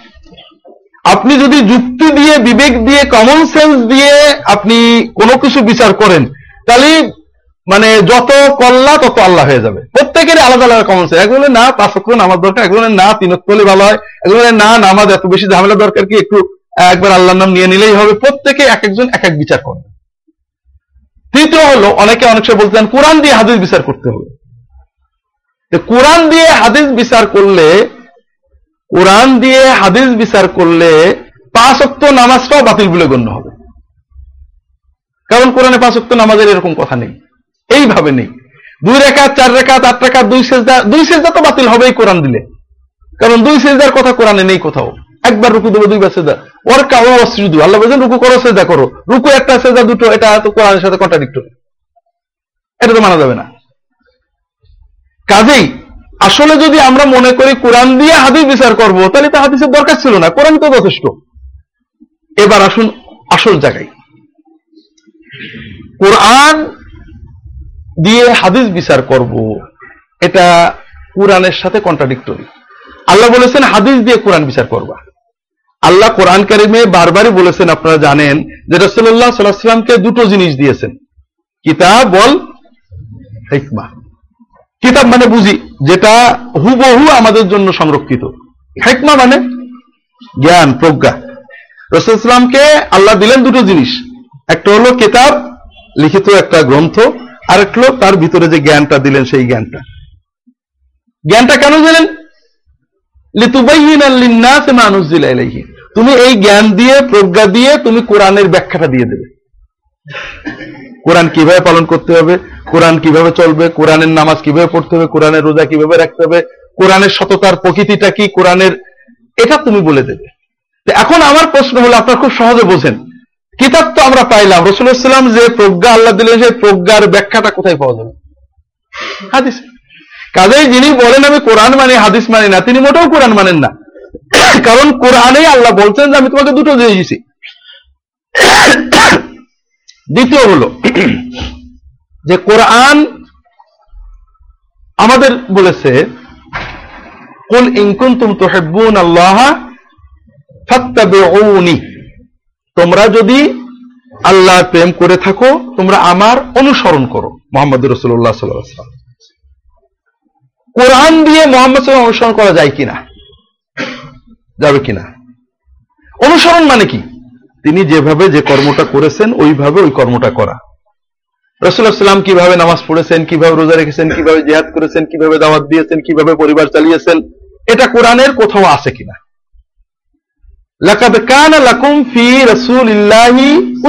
হাসানা। আমাদের জন্য আদর্শ। কোরআনে তার কোন আদর্শ আছে কিনা? কোরআনে আছে মৌলিক বিধানগুলো, আদেশগুলো, নিষেধগুলো, কিন্তু তার অনুসরণ, অনুকরণের কোন পথ কোরআন দিয়ে সম্ভব কিনা? কাজে যদি কেউ মনে করেন কোরআন মানে মুসলমান হব, তিনি হাদিস মানব না, তিনি কোরআনকে অস্বীকার করেন। কারণ কোরআন বলছে, না, তুমি রসুলাম অনুসরণ ছাড়া জান্নাত পাবে না। যেটা আমরা যখন ময়দানে যাই, ওদের কথা কোরআন মানে হাদিস মানি না। আমরা ইসাই তরিকায় চলি। আমরা কোরআন মানি, মোহাম্মদ ভক্তি করি, শ্রদ্ধা করি, তরিকাটা ইসাইনি আমরা ওই সহজ সরল মানুষদের বুঝাই যে আচ্ছা একসাথে দুই পীরের তরিকা মানা যায় কিনা? তা তো হয় না। বলে, একসাথে আমলিগের বিএনপি হওয়া যায় কিনা? তাও তো হয় না। আল্লাহ কোরআনে বলেছেন ইনকুন তুম তো বোন আল্লাহ ফাত্তাবেউনি যদি আল্লাহর মহব্বত চাও তো তরিকা একটাই, আমার তরিকা। সেই মোহাম্মদ সাল্লামের তরিকার বিবরণটা, অর্থাৎ তিনি কীভাবে চলেছেন, এটেছেন, নামাজ পড়েছেন, রোজা রেখেছেন, এই আদর্শটা আমরা কখনোই কোরআনে পাবো না। এই তরিকাটা অবশ্যই হাদিস থেকে পেতে হবে। নামাজ যে নামাজ আল্লাহ তালা কোরআনকে বলছেন আকেমে সলাত আলে দুলুক ইসামসি ইলা গাসাকিল্লাই আমাকে অনেকে বলে, পাঁচক্ত নামাজ কোরআনে নেই কাজেই তিনক্ত আছে। বললাম তিনক্ত কোরআনে নেই। কোরআনে আছে দুই অক্ত। বেলা বারোটা দশ মিনিট থেকে রাত বারোটা পর্যন্ত এক অক্ত পুরো। আকামে যেমন রোজা, আল্লাহ বলেছেন সবে সাদেক থেকে সূর্যাস্ত পর্যন্ত রোজা রাখতে হবে মাঝখানে ভাঙার সুযোগ আছে নাকি? তাহলে নামাজটাও আল্লাহ বললেন, বেলা গড়ার সঙ্গে সঙ্গে রাত দুপুর পর্যন্ত নামাজ পড়ে যাও, নামাজ পড়ে যাও, নামাজ পড়ে যাও, নামাজ পড়ে যাও। তোমার ছুটি হবে ইলাগাসাকিল্লাইল যখন রাত গভীর অন্ধকার রাত বারোটা বাজে। এই বারোটা থেকে ফজর পর্যন্ত তোমার কেবল ছুটি। এরপরে ফজর হলে আবার নামাজ পড়তে হবে। কেউ যদি বলে, কোরআন নিয়ে নামাজ পড়ব তাকে সাড়ে বারোটা থেকে রাত বারোটা পর্যন্ত একটা নামাজ পড়তে হবে। তিনি যদি এক মিনিটের বিরতি দেন, তিনি কোরআন অস্বীকার করার কারণে কাপড় বলে গণ্য হবে। তার বিকল্প দুটো। হয় কোরআনের তরিকায় বারো ঘণ্টা একটা নামাজ পড়তে হবে, অথবা মোহাম্মদ সাল্লামের হাদিস অনুযায়ী এই বারো ঘণ্টার একটা নামাজকে চার রক্ত ভাগ করে নিতে হবে। দুটোর ব্যাপারে আর কোনো বিকল্প তার সামনে নেই। এই জন্য আসলে বিষয়টা হলো যে রসুল্লাহ সাল আলী আসসালাম বিশ্ব মানবতার সর্বোচ্চ মডেল তার কোরআনের ব্যাখ্যায় তিনি যেটা বলেছেন, তিনি যেটা করেছেন, আমাদের সমাজে বিদাত কেন? আপনারা, আমি জানি সবাই বেদাত বিরোধী, কিন্তু হাদিস না হলে বেদাত ঠেকাতে পারবেন না। তোমরা আল্লাহর বেশি বেশি জেকের করো। এখন আমি যে কাইদে জেকের করল বা জেকের লাফিয়ে জেকের করব, কোনো প্রবলেম আছে? কারণ জিকিরের মডেল যেহেতু আমরা অস্বীকার করলাম, কাজে আমি যে কাইদাই পারি জেকের করব। আল্লাহ বলেছে, বেশি বেশি জেকের করো। শুয়ে, বসে, দাঁড়িয়ে জেকের করো। আমি লাফিয়ে নেসে শুয়ে ডান্স দিয়ে জেকের করব। আপনি যখন বলবেন যে জেকের একটা মডেল আছে মডেলটা কোথায়? মোহাম্মদ রসুল্লাহ। কোথায় হাদিসে? তিনি কীভাবে জিকির করেছেন, কীভাবে সাজদা জিকির করতেন? কারণ কোরআনের একটা আদেশ আল্লাহ বলছেন আল্লাহর সৃষ্টিতে নিদর্শন আল্লাহ দিন করুন আল্লাহ কিয়ামা ও কৌদা ও আলা জুনুবিহীন দাঁড়িয়ে বসে শুয়ে তারা আল্লাহর জিকির করে। আপনি এটাকে কীভাবে পালন করবেন? সবার জন্য উন্মুক্ত ছেড়ে দেবেন, যে যেভাবে পারে দাঁড়িয়ে বসে নেচে গিয়ে গা। নাকি মোহাম্মদ রসুল্লাহ এই আত্মা যেভাবে পালন করেছেন, ওইভাবে করবেন? তাহলে মোহাম্মদ রসুল্লাহ এই আত্মা যেভাবে পালন করে জানতে গেলে আপনাকে ওই ইনকুন বোন আল্লাহ ফাক্তাবে অনি হাদিসের কাছে চলে যেতে হবে। তো এই জন্য ভাইয়েরা হাদিসের আরেকটা বিষয়, হাদিসের সহি জয়ীপ আছে, যেটা খ্রিস্টানরা বলে, হাদিস যদি ওহি হবে, তাহলে এত প্রকার কেন? আমি আমাদের ছেলেদের শেখাই যে তোমাদের কেতাবুল মোকাদ্দার যদি ওহি হবে, তাহলে এত প্রকার কেন? ক্যাথলিক ক্যাথলিক কেতাব, প্রতিষ্ঠান কেতাব এরপরে অর্থোডক্স কেতাব, ক্যাথলিক কেতাবে ছিয়াত্তরটা কি বলে? হ্যাঁ না, ছিয়াত্তরটা বই। আর প্রতিষ্ঠান কেতাবে সাতষট্টিটা বই। আবার আশিটা বই হলো ইসে অর্থোডক্স বাইবেলে। আবার এক এক, একই একই প্রতিষ্ঠান কেতাবের ভিতরে আপনারা শুধু দুটো, বাংলা যদি দেখেন, আরবিতে বলে হাদ্দে সলাহারাজ যে আপনারা বাংলা উইলিয়াম ক্যারির বাংলাদেশে আসা থেকে শুরু করে বর্তমান পর্যন্ত বাইবেলের ভাষণগুলো যদি আপনার বাংলা, মিলান, অবাক হয়ে যাবেন, অদ্ভুত, একটার সাথে তার কোনো মিল নেই। অর্থ, তথ্য, আয়াত সংখ্যা চ্যাপ্টার সংখ্যা সব উল্টো পাল্টা ইংরেজি যেটা মূল অথেন্টিক একটা হলো King James version authorize version একটা হলো কি বলে আপনার রিভাইজ স্ট্যান্ডার্ড ভার্সন দুটোর সাথে অন্তত কয়েক হাজার আয়াতের পার্থক্য। মানে শব্দ তো কোনো ব্যাপারই না। অনেক আয়াতই নেই। দুটো মজার কথা বলে মনে পড়ল। খ্রিস্ট ধর্মের যে মূল বিশ্বাস, ওদের যে কালেমা, এই কালেমাটাকে বলা হয় নাইসিন ক্রিড। যারা ইন্টারনেট দেখো, ক্রিড দিয়ে বা দি ক্রিড দিলেই পাবে, বা নাইসিন ক্রিড দিলেও পাবে। এটা একটা লম্বা কথা। আমরা বিশ্বাস করি এক আল্লাহ তিনি সকল কিছু স্রষ্টা এবং এক পুত্রে, যিনি পিতার অনলি বিগটেন সান একমাত্র জন্ম দেওয়া ঔরজ যার সন্তান লাইট ফ্রম লাইট নূর মিনার নূর, যেমন আমরা যারা বলি, আল্লাহ নবীদি নূরের তৈরি, নূর থেকে নূর, ঠিক একই কথা light from light true God from true God লম্বা কথা।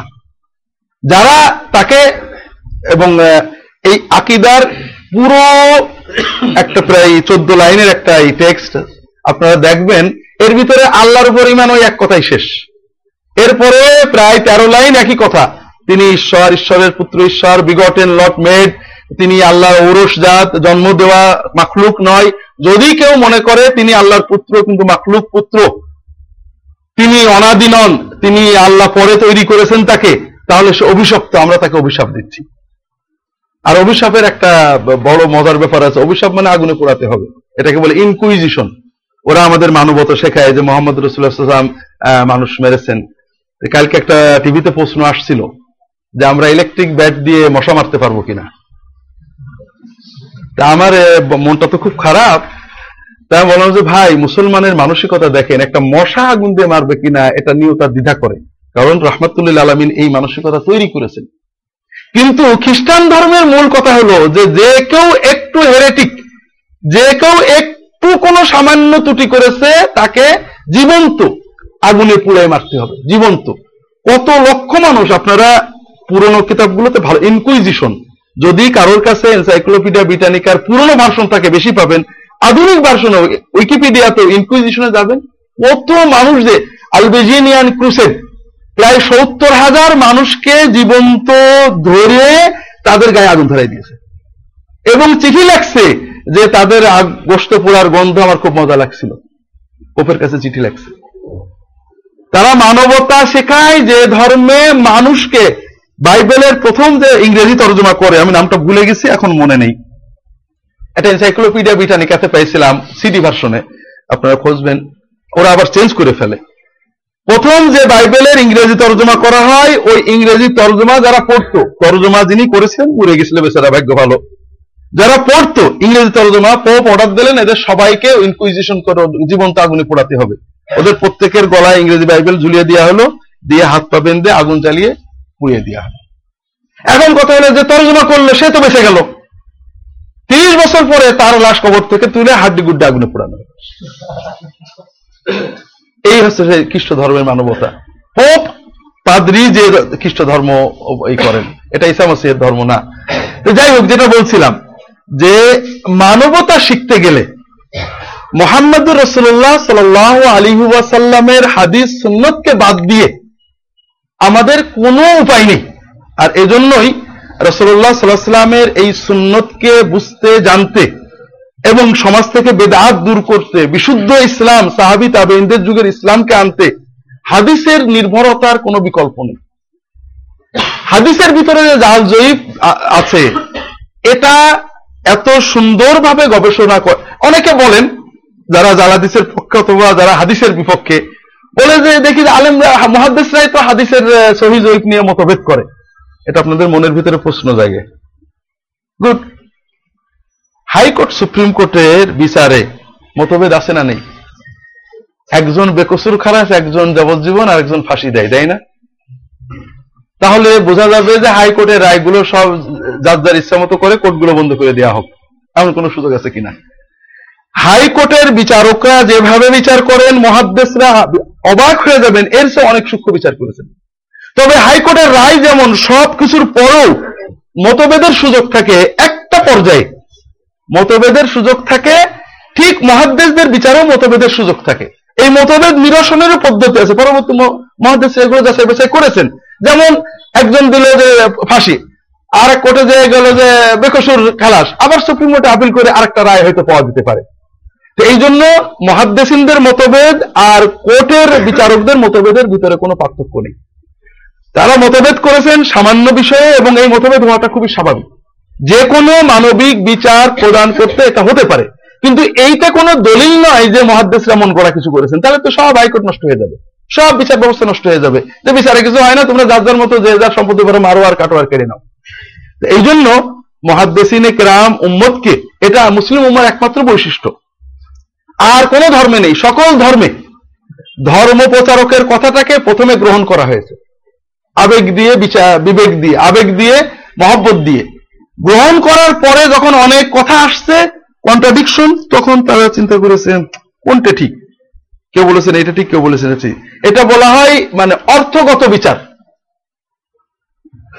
আর মুসলিম উম্মা কি করেছে? ধর্ম প্রবর্তকের, মহামানবের একটা কথাও তারা বিচার না করে গ্রহণ করেনি। খুব ভালো করে বুঝুন। মহাদ্দেশরা অবাক। আমি মাঝে মাঝে বলি, আমাকে একজন বলছে যে, স্যার, আপনি যদি ঝিনাইদার ডিসি হতেন, তো ঝিনাইদার খুব ভালো হতো। বলে আমি যদি ডিসি হই, এক মাসের ভিতর ঝিনাইদা পুষে যাবে। কেন? আমরা হুজুরদের মানসিকতা হলো সরল বিশ্বাস প্রবণ আর একজন সিভিল সার্ভেন্ট অফিসারের মানসিকতা হয় সন্দেহ প্রবণ যাচাই করতে হবে। এর প্রমাণ আমি একটু বললাম যে আমি ডিসি সাহেবের ওখানে, একজন ডিসি ছিলেন আমাদের ওখানে, আবু সাইদ ফকির, আমাকে খুব মহব্বত করতেন বেচারা। মহব্বতের একটা বড় দিক ছিল, ওনার সাথে মিলে আমরা একটা দরগা ভাঙছিলাম।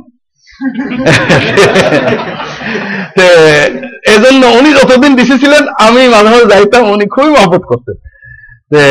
আমরা যখন দরগা ভাঙি, তখন ওনার নাম আবু সাইদ ফকির আর আমি হচ্ছে খন্দকার। একজন বলছে যে, স্যার, এটা সমস্যা হবে। বলে, দেখো, আমি ফকির আর উনি খুনকার দুই পীর যখন এক জায়গায় হয়েছি, তোমরা কিছু করতে পারবে না। আমি ওনার ওখানে বসে আছি, ওই লক বই নিয়ে আসছে ড্রাইভার। এত তেল নিয়েছো? তুমি এত তেল নিলে কেন? আমি না থাকতে গাড়িতে তেল ভরলে কেন? স্যার, এইটা বলে, না, আমি তো বলেছি আমাকে আমি আমার দশ মিনিট আমার তুমি ওখানে কবে গেলে? অগণিত প্রশ্ন করে ও বেচারা সত্যি স্বীকার করে ফেলল, কিছু অনিয়ম আছে।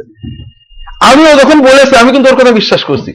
ওর মতো একটা লোক আমার আমার খালি রাগ হচ্ছিল। ডিসিএব এত সন্দেহ প্রবণ কেন? পরে দেখলাম যে না, আসলে ডিসিএব ঠিকই আছে। একজন হুজুরের বিশ্বাস দিয়ে শুরু করে।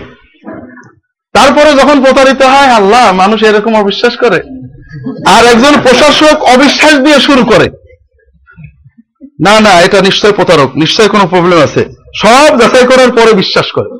মহাদ্দেশরা ছিলেন দারোগার মতো কোন হুজুরকে বিশ্বাস করেননি। মহা- অদ্ভুত ব্যাপার, মহাদ্দেশের কাছে হাদিস আনলে উনি আগে সন্দেহ করেছেন। ঠিক দারোগার মতো। সন্দেহ করে সন্দেহ করেছেন, প্রশ্ন করেন সব কিছুর পরে না। হ্যাঁ ঠিক আছে, তোমার হতে পারে। এই জন্য হাদিসের সনদ যাচাই বিচার অত্যন্ত সূক্ষ্ম এবং এ ব্যাপারে মহাদ্দেশিনী কেরাম কোনই করেননি। হ্যাঁ এক্ষেত্রে কিছু ইশতেহাদ আছে। যেমন কোর্টের বিচারকরা ইশতেহাদ করেন। কিছু কিছু বিষয়ে মতভেদের সুযোগ আছে। আমরা এই ব্যাপারে প্রশস্ত থাকব। সর্বশেষ ছোট্ট একটা বিষয় বলে আমি এই বিষয়টা শেষ করে দেবো। আমি নিজেও আসলে এতক্ষণ বাড়ি চলে যাওয়ার কথা ছিল। সেটা হলো ভাইরা। আমাদেরকে অবশ্যই হাদিস মানতে হবে। হাদিস না মানলে কোরআন মানা যায় না। ইসলাম মানার কোনো সুযোগ নেই। হাদিস না মানলে আমাদের ইতিহাস ঐতিহ্য কিছুই আমরা বুঝব না। রসুল্লাহ সাল্লাম আহ, তার জীবনী তার কর্ম তার সাহাবিগণ তাদের আমরা অর্থাৎ আমাদের নারীর সাথে আর কোনো ধর্মের সম্পর্কই থাকবে না। কোরআন থাকবে হ্যাঁ আমি খুব কোরআন মানে। কি মানে কীভাবে মানে কার মধ্যে কিছুই থাকবে। হাদিস মানার ক্ষেত্রে আমরা অবশ্যই একটা জিনিস আপনাকে বলি। আমাদের কিন্তু বলেছি আপনাদেরকে যে আমরা তরিকা বানাইছি, তরিকার মাধ্যমে খ্রিস্টানরা এখন, ওরা এখন আর এই বলে না, ধর্মান্তর বলে না, বলে তরিকা বন্দি আমরা এখন তরিকা, আমরা মুসলমান চাই তরিকা, কারণ মুসলমান নানা তরিকায় ভক্ত হয়ে গেছে। এই ধরনের আরেকটা জিনিস, সাধু পল, যে খ্রিস্ট ধর্মের প্রতিষ্ঠাতা, বর্তমান ইঞ্জিল বা বাইবেলের ভিতরে ঈসা মসিহের যতটুকু কথা আছে সবগুলো এখনও এক আল্লাহর ইবাদতের কথা, শরীয়ত মানার কথা, সব এবং পুত্রের পাপ পিতা বহন করবে না, পিতার পাপ পুত্র বহন করবে না, এ কথা আল্লাহ তালা কোনো কুরবানি চান না। আল্লাহ তবা চান তবা করলেই ক্ষমা করেন। আমি কারোর পাপ বহন করব না। আমি তোমাদের কাউকে, আমাকে যারা প্রভু প্রভু বলবে, তারা কেউ মুক্তি পাবে না। যারা আল্লাহর দিন মতো চলবে, তারা মুক্তি পাবে। এগুলো এখনও আছে। এই যে তৃত্ববাদ, এরপরে প্রায়শ্চিত্তবাদ ক্রুশবিদ্ধবাদ আদি পাপের তত্ত্ব ইসামসিক এগুলো সব সাধু পলের আবিষ্কার। এই সাধু পল এই যে বর্তমান ইঞ্জিলের অধিকাংশ কেতাবই তার লেখা। এই সাধু পল বলতো, প্রথমে খ্রিস্টানদেরকে অত্যাচার করতো, খুন করতো, পরে হঠাৎ একদিন এসে বলল যে, আমার সাথে ঈশামসির কাশ্প হয়ে গেছে কারণ মানে দেখা হয়ে গেছে, উনি আমাকে মোজাদ্দেদ বানিয়ে দিয়ে গেছে, আমি এখন পয়গম্বর। যেমন আমাদের সমাজে সব স্বপ্ন দেখে মোজাদ্দেদ ভাই ওরকম। উনি যখন এটা শুরু করলেন, এখনও বর্তমান যে ইঞ্জিলের ভিতরে যীশু খ্রিস্টের ভাই জেমস জ্যাকব, এরপরে অন্যান্যদের কয়েকটা চিঠি আছে সামান্য। এগুলো তো সাধু পলের বিরুদ্ধে অনেক কথা আছে। সাধু পলের ব্যাপারে খ্রিস্টানরা স্বীকার করে যে তার ব্যাপারে মসিহের কোনো সাক্ষ্য নেই। তিনি যে মসিকে কাশপে দেখেছেন, তার কোনো সাক্ষী নেই। কাশপের যে বিবরণ দিয়েছেন, এটা কন্ট্রাডিক্টরি এক এক জায়গায় এক এক বিবরণ দিয়েছেন। এবং তার মতগুলো ইসামসির কোনো বক্তব্যে পাওয়া যায় না। তখন আমরা যখন তাদের বলি যে তোমরা ইসামসিকে বাদ দাও। ইঞ্জিলের ভিতরে, কি বলে সাধুফলকে বাদ দাও ইঞ্জিলের ভিতরে ইসামসির কথাগুলো মানো। তারা বলে, না, সাধু ফল আপনার যেমন ইমা আবানি ইমাম মালিক, মহিনুদ্দিন সিস্তি, তাদের মানে না, আমরা সাধু ফলের মানে। অর্থাৎ আমরা আমরা যেভাবে ইসলাম, কোরআন, সুন্নার এগেনস্টে বা কোরআনে আছে, হাদিসে আছে, কিন্তু আমক বলেনি তাই কাজে মানবো না। এই ধরনের একটা প্রবণতা দেখা দিচ্ছে এইটা দিয়ে ওরা তাদের এই মানে জালিয়াতির সমর্থন দেওয়ার চেষ্টা করে। তৃতীয় যে বিষয়টা, অর্থাৎ আমরা এটা দ্বারা বলতে চাচ্ছি যে আমরা রসুল্লাহাম হাদিসের ক্ষেত্রে সুন্নতের ক্ষেত্রে আর কারোর মতামতটা সবাইকে আমরা শ্রদ্ধা করব, তবে অবশ্যই হাদিসটা সবার ঊর্ধ্বে থাকবে। তিন নম্বর যেটা কথা, যে হাদিস পালনের ক্ষেত্রে যে আমরা যে সমস্যায় পড়ি, বর্তমানে আমরা অবশ্যই হাদিস পালন করতে হবে। তবে ছোট ছোট বিষয়গুলো নিয়ে একটা হলো হাদিসের সহি এবং জয়ীব বর্ণনায় মতভেদ হতে পারে, ইশতেহাদের সুযোগ আছে। কাজেই আমরা একজন মুস্তাহিদের মতটাকে চূড়ান্ত, বাকি সব বাতিল এরকম পর্যায়ের জন্য না যাই। দুই নম্বর, সহি হাদিসকে যেন অসহি ভাবে না মানি। বিষয়টা একটু আমি বোঝানোর চেষ্টা করি। সহি হাদিসের অসহি পালন কীভাবে? সহি হাদিসে আসছে জামাতে নামাজ পড়তে হবে। ঠিক আছে না? সহি হাদিসে আসছে, রফুল এদায়ন করতে হবে। তাহলে জামাতে নামাজ পড়াটাও সহি হাদিস এবং রফুল এদিন করাটাও সহি হাদিস। রুকুতে সাজদায় শান্ত হওয়া এগুলো সহি হাদিস। ঠিক আছে না? হাদিসে আসছে, জামাতে না নামাজ পড়লে নবীজি রাগ করেছেন। আগুনে পোড়াতে চেয়েছেন। রুকু সেজদাই শান্ত না হলে রাগ করেছেন, নামাজ হবে না বলেছেন। কিন্তু রফল এদিন না করলে কারও আপত্তি করেননি। এর কোন সহি হাদিসে নেই। সহি হাদিসকে সহিভাবে পালন মানে যে বিষয়ে রসুলাম রাগ করেছেন, সে বিষয়ে রাগ করা। আর যে বিষয়ে রাগ করেননি, সেটাকে সহনীয় রাখা। আমরা এই সীমাটা লঙ্ঘন করছি। বর্তমানে আমরা ছোট ছোট বিষয় নিয়ে কেউ রফুল প্রতিষ্ঠা করতেই হবে, কেউ আলে আদিসদের মানে বাতিল প্রমাণ করতেই হবে। রফুলিয়া দেইন, জোরে আমিন, আস্তে আমিন, নারী পুরুষের সালাতের ভেদাভেদ, বেতের কি করে হবে? এই জাতীয় কিছু বিষয় নিয়ে আমরা এটাকে এলমি গবেষণার ঊর্ধ্বে ফিরকাবন্দি মতো অবস্থায় চলে গেছি। অর্থাৎ আমরা এক কোটি বার গবেষণা করতে পারি যে রফুলিয়া দিনের হাদিসগুলো সহি, এগুলো করা উত্তম। আরেকজন বলতে পারে, না না করা উত্তম, ইত্যাদি। কিন্তু আমরা এটাকে এমন পর্যায়ে নিয়ে গেছি যারা হকপন্থী, অন্তত শিরিক মুক্ত মুসলমানেরা এমন প্রচণ্ড ঝগড়ায় গিয়েছেন যাতে শিরিক, বেদার, মাজার ব্যবসায়ী, ওরস ব্যবসায়ীদের বাজার এখন রমরমা। তাদের বিরুদ্ধে কথা বলার তেমন কেউ নেই। আর এর পাশাপাশি খ্রিস্টান যারা বানাচ্ছেন ইত্যাদি, এদের অবস্থাও আমি একটা ছোট্ট উদাহরণ দিই। দিয়ে আমি শেষ করে দেব। আমি আমাদের ঝিনাইদহ এলাকাতে অনেক মানুষ খ্রিস্টান হচ্ছে। মুসলমান খ্রিস্টান হলে স্বভাবতই ব্যথা লাগে, কিছু কাজ করার চেষ্টা করি। ঝিনাইদহ শহর থেকে একটু দূরে গান্না ইউনিয়নের বেতাই চণ্ডীপুর নামে একটা এলাকাতে প্রায় একুশ বাইশ পরিবার খ্রিস্টান হয়েছে। খবর পেয়ে আমি কিছু তাল বেলেন তবলিগের কায়দায় পাঠালাম। তবলিগের ভাইরা যাচ্ছিল হাড়ি করি দিয়ে যে আপনারা মসজিদে থাকবেন, যারা যারা মোরতাদ হয়েছে তাদেরকে দাওয়াত দেবেন, আর যারা সমাজের লোকদেরকে মানুষ মোরতাদ হলে তার প্রতি আমাদের দাওয়াত দেওয়া, বর্জন করা, এই দ্বিমুখী দায়িত্বটা ভালো করে বুঝাবে তো ওই গান্না এলাকা জামাত ইসলামের প্রভাব খুব বেশি এবং কিছু ভাই আহলে হাদিসও হয়েছে। তবলিগ মোটেও দেখতে পারে না। এখন আমি তবলিগ জামাতের সাথে দাওয়াতে পাঠাইছি, তবলিগের কায়দায় তালবেলেম ওটা সহজ, কারণ তারা যাবে, কার বাড়ি খাবে, কার বাড়ি, আমি হাড়ি খুঁড়ি দিয়ে পাঠাইছি। তবলিগ কাজে আমরা আমাদের মসজিদে, গ্রামে ঢুকতে দেবো না। না ভাই, খ্রিস্টান হয়ে যাচ্ছে মুসলমান, আমরা সেই তবলিগ, ওই তবলিগ না। বলে, খ্রিস্টান হচ্ছে ইসলাম কায়েম হলে সব ঠিক হয়ে যাবে। তখন আমি জামাতের জেলা আমাকে ফোন করলাম ভাই আমরা কি ইসলাম পাইলেন? এটা কোনো ইসলাম হলো? তো উনি আবার বকাবকি করে দিলেন। যাই হোক, সেখানে আমাদের দায়রা গেল। আমি নিজেও পরে গেলাম, একটা ভালো মিটিং করলাম। সবাই সহযোগিতা করছে। এর তিন চার কিলো দূরে শোলমারি আর একটা গ্রাম আছে। সেখানে পাঠালাম আর একটা কাফেলা। সেখানেও কিছু পরিবার খ্রিস্টান হয়েছেন। এখানে আবার অন্য গুরু সুন্নি গুরু ইমাম সাহেব সুন্নি। অর্থাৎ বেদাতি।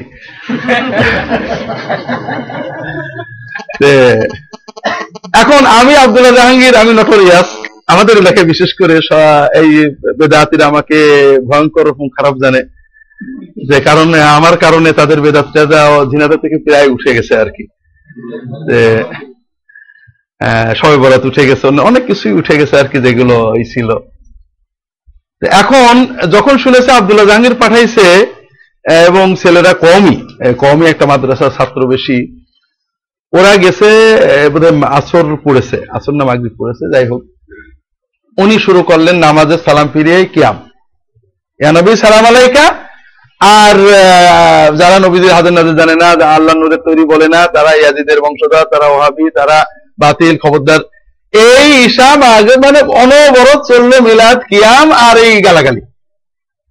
এখন বেচারারা আর কি করবে? বেশ রাত হয়ে গেলে চলে আসছে জীবনে।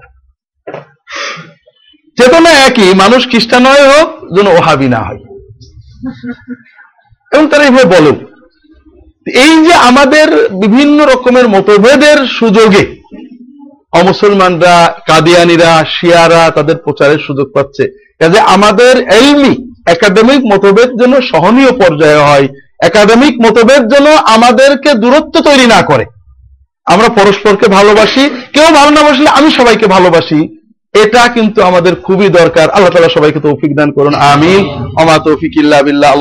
আলা মুহাম্মাদিন উম্মি ওয়া আলা আলিহি ওয়া আসহাবিহি আজমাইন। সুবহানাকা আল্লাহুম্মা ওয়া বিহামদিকা আশহাদু আল্লা ইলাহা ইল্লা আনতা। আস্তাগফিরুকা ওয়া আতুবু ইলাইক। আল্লাহ। জাল না, চশমা লাগে মাঝে মাঝে একটাতে লাগবে না, লেখা বড় আছে।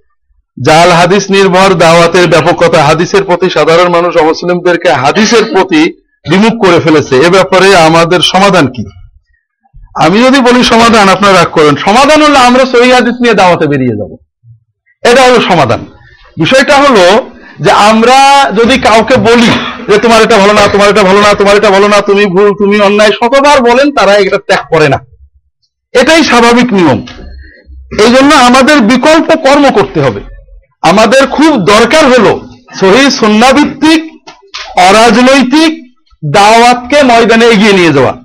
এটা যখন আমরা করব, অর্থাৎ আমরা যারা জাল হাদিস নির্ভর দাওয়াত দিচ্ছেন, তাদের ভিতরে শত কোটি টাকার বই যদি লিখি, সেই বইগুলো বই থাকবে মানুষের, কারণ তারা ময়দানে বাড়িতে বাড়িতে যাচ্ছেন। আমি তো বই লিখে লাইব্রেরিতে রেখে দিছি। বই কষ্ট করে একজন কিনে বড়দের পড়তে পারে। আমার যেটা করতে হবে নেগেটিভ অ্যাপ্রোচ না। পজিটিভ অ্যাপ্রোচ আমরা সেই হাদিসগুলো নিয়ে দাওয়াতে ময়দানে চলে যাব। বাড়িতে দেখ, মুসলমান দুই প্রকার। দশ থেকে পনেরো পার্সেন্ট মুসলমান দিনের ব্যাপারে আগ্রহ, দিন জানতে চাই ওয়াজ মাহফিলে যাই অথবা টিভির সামনে বসে, অথবা মসজিদে যাই আর বাকি প্রায় আশি থেকে পঁচাশি ভাগ মুসলমান জানতে চাই না। বেতলব বেখবর এই বেতলব মুসলমানদেরকে যদি আমরা একটু তলব তৈরি করতে না পারি, তাদের কাছে যে দাওয়াত না দিতে পারি, তাহলে উম্মতের অবস্থা ভালো না, খ্রিস্টান হয়ে যাবে অচিরেই। কাজে আমার কথা হলো, আমরা সুন্না নির্ভর দাওয়াত তৈরি করি প্রত্যেকে। অর্থাৎ আপনার মসজিদ থেকে প্রতি সপ্তাহে একদিন, দুই দিন আপনারা বেরিয়ে পড়েন, দোকানগুলোতে যান, ভাইয়েরা আসলাম নামাজে যাবেন। কথাটা কি বুঝতে পারছেন?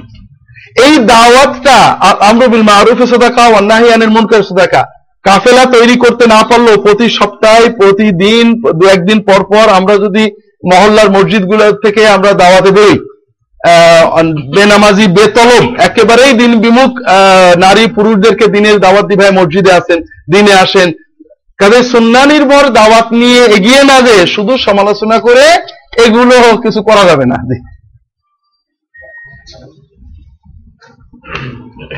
কুরুচিপূর্ণ বড়কে মেরে পালিয়ে যাওয়া ইসলাম কীভাবে দেখে?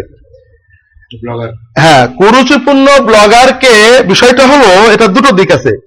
ইসলাম সকল কিছুই আইনের ভিতরে আনতে আইন নিজের হাতে তুলে নেওয়া যায় না। এটা কিন্তু ইসলামের অত্যন্ত গুরুত্বপূর্ণ বিষয়। কারণ তার অপরাধটা কতটুকু? সে কি মৃত্যুদণ্ডের যোগ্য নাকি শাস্তির যোগ্য? তাকে আত্মপক্ষ সমর্থনের সুযোগ দিতে হবে। সহি বোখারিতে আসছে অত অমর ইবনুল খাত্তাব রাদিয়াল্লাহু বলছেন, আমি নিজে যদি কাউকে দেখি যে সে শরীয়তে শাস্তিমূলক ব্যবচার করছে, চুরি করছে মদ খাচ্ছে, তিনি রাত্রে যেহেতু বেরোতেন, এই জন্য প্রশ্নটা করলেন। তাহলে আমি কি শাস্তি দিতে পারব কিনা? সাহাবে আব্দুর রহমান ইবনে আউফ, আলী রাদিয়াল্লাহু তাআলা আজমাইন, তারা বললেন যে না, আপনি তো শাস্তি দিতে পারবেনই না, শাহাদাতুকা শাহাদাতু রাজুলিম মিনাল মুসলিমিন। আপনি ওনাকে কোর্টে দেবেন, কোর্টে আপনি সাক্ষী দেবেন তো দেখেছি। কিন্তু আপনি একজন সাক্ষী হবেন, আপনি রাষ্ট্রপ্রধান বলে আপনার সাক্ষীর দুটো দাম হবে না। এর অর্থ হলো যে উনি যদি কাউকে ব্যবিচারে লিপ্ত দেখেন, উনি ওনার মন্ত্রী, ওনার গার্ড, তিনজনে দেখেন, চতুর্থ সাক্ষী না হয়, তাহলে ওনাদের তিনজনের পিঠে আশিকা করে বেশ পড়বে। মানে আইন প্রয়োগের ক্ষেত্রে ইসলাম এত কড়াকড়ি করেছে যেন কেউ মানে অর্থাৎ অপরাধী বেঁচে যাক, কিন্তু নিরাপদ যেন কোনোভাবে শাস্তি না পায়। এটা হলো একটা দিক। দ্বিতীয় আর একটা দিক আছে, সেটা হলো রসল্লাহ সাল্লাহামের নামে যদি কেউ কুরুচিপূর্ণ নোংরা কথা বলে, কেউ হঠাৎ করে সেই কথাটা শুনে আগের মাথায় তাকে মেরে ফেলে, ইসলামী ফেকায় অন্যান্য সকল ক্ষেত্রে কিন্তু ওর মৃত্যুদণ্ড হবে।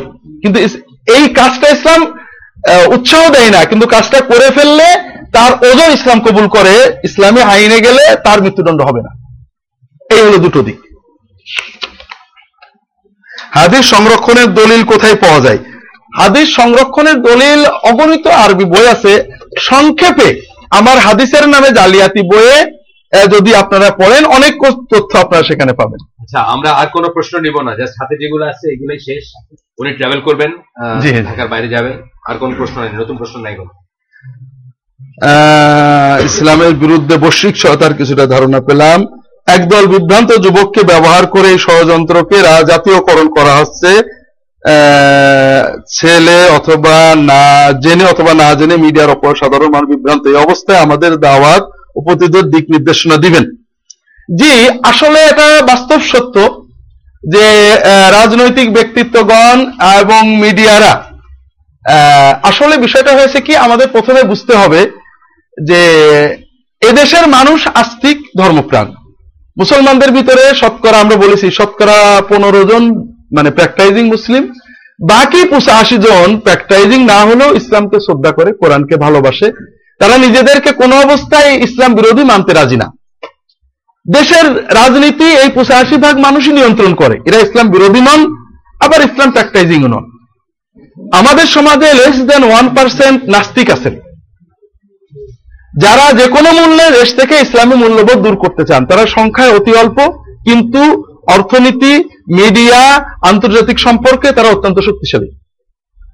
তারা সামগ্রিকভাবে আমাদের দায়ীদের ভুল আছে।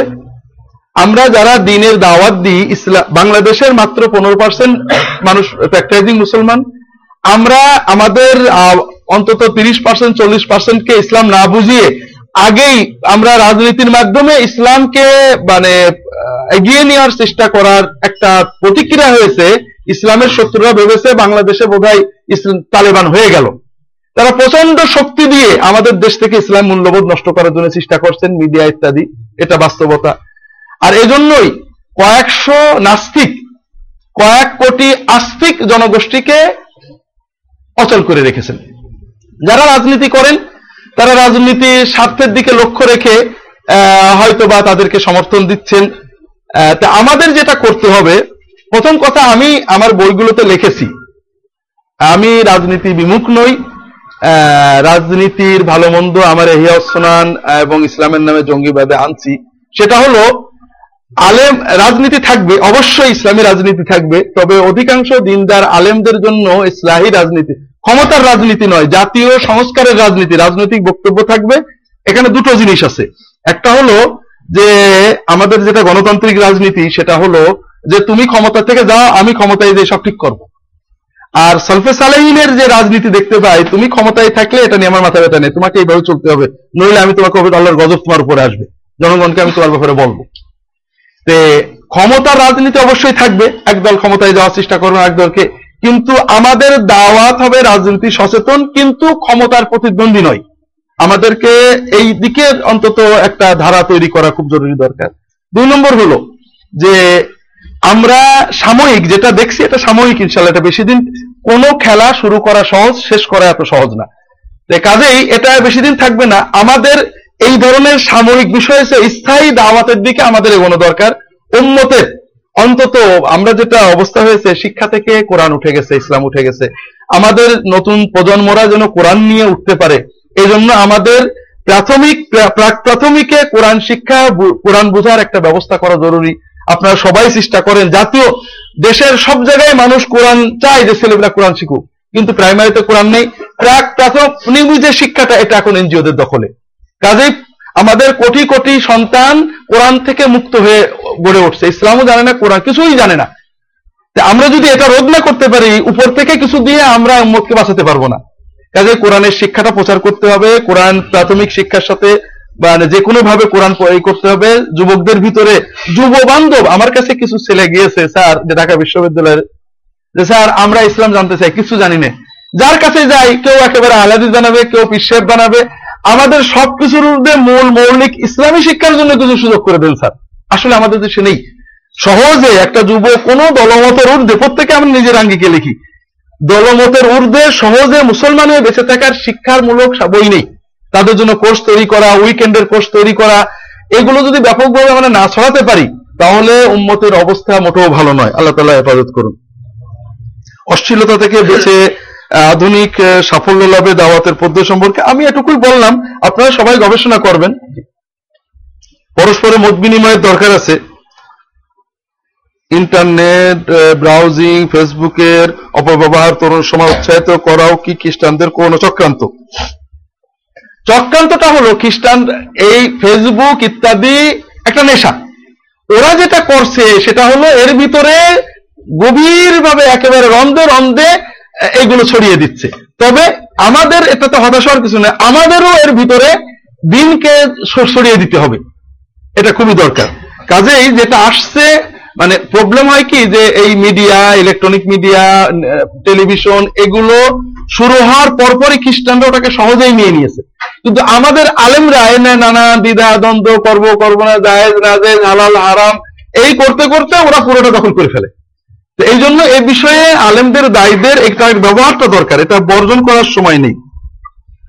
সমসাময়িক তাকুয়া লেভেল বাড়ানোর উপায় কি?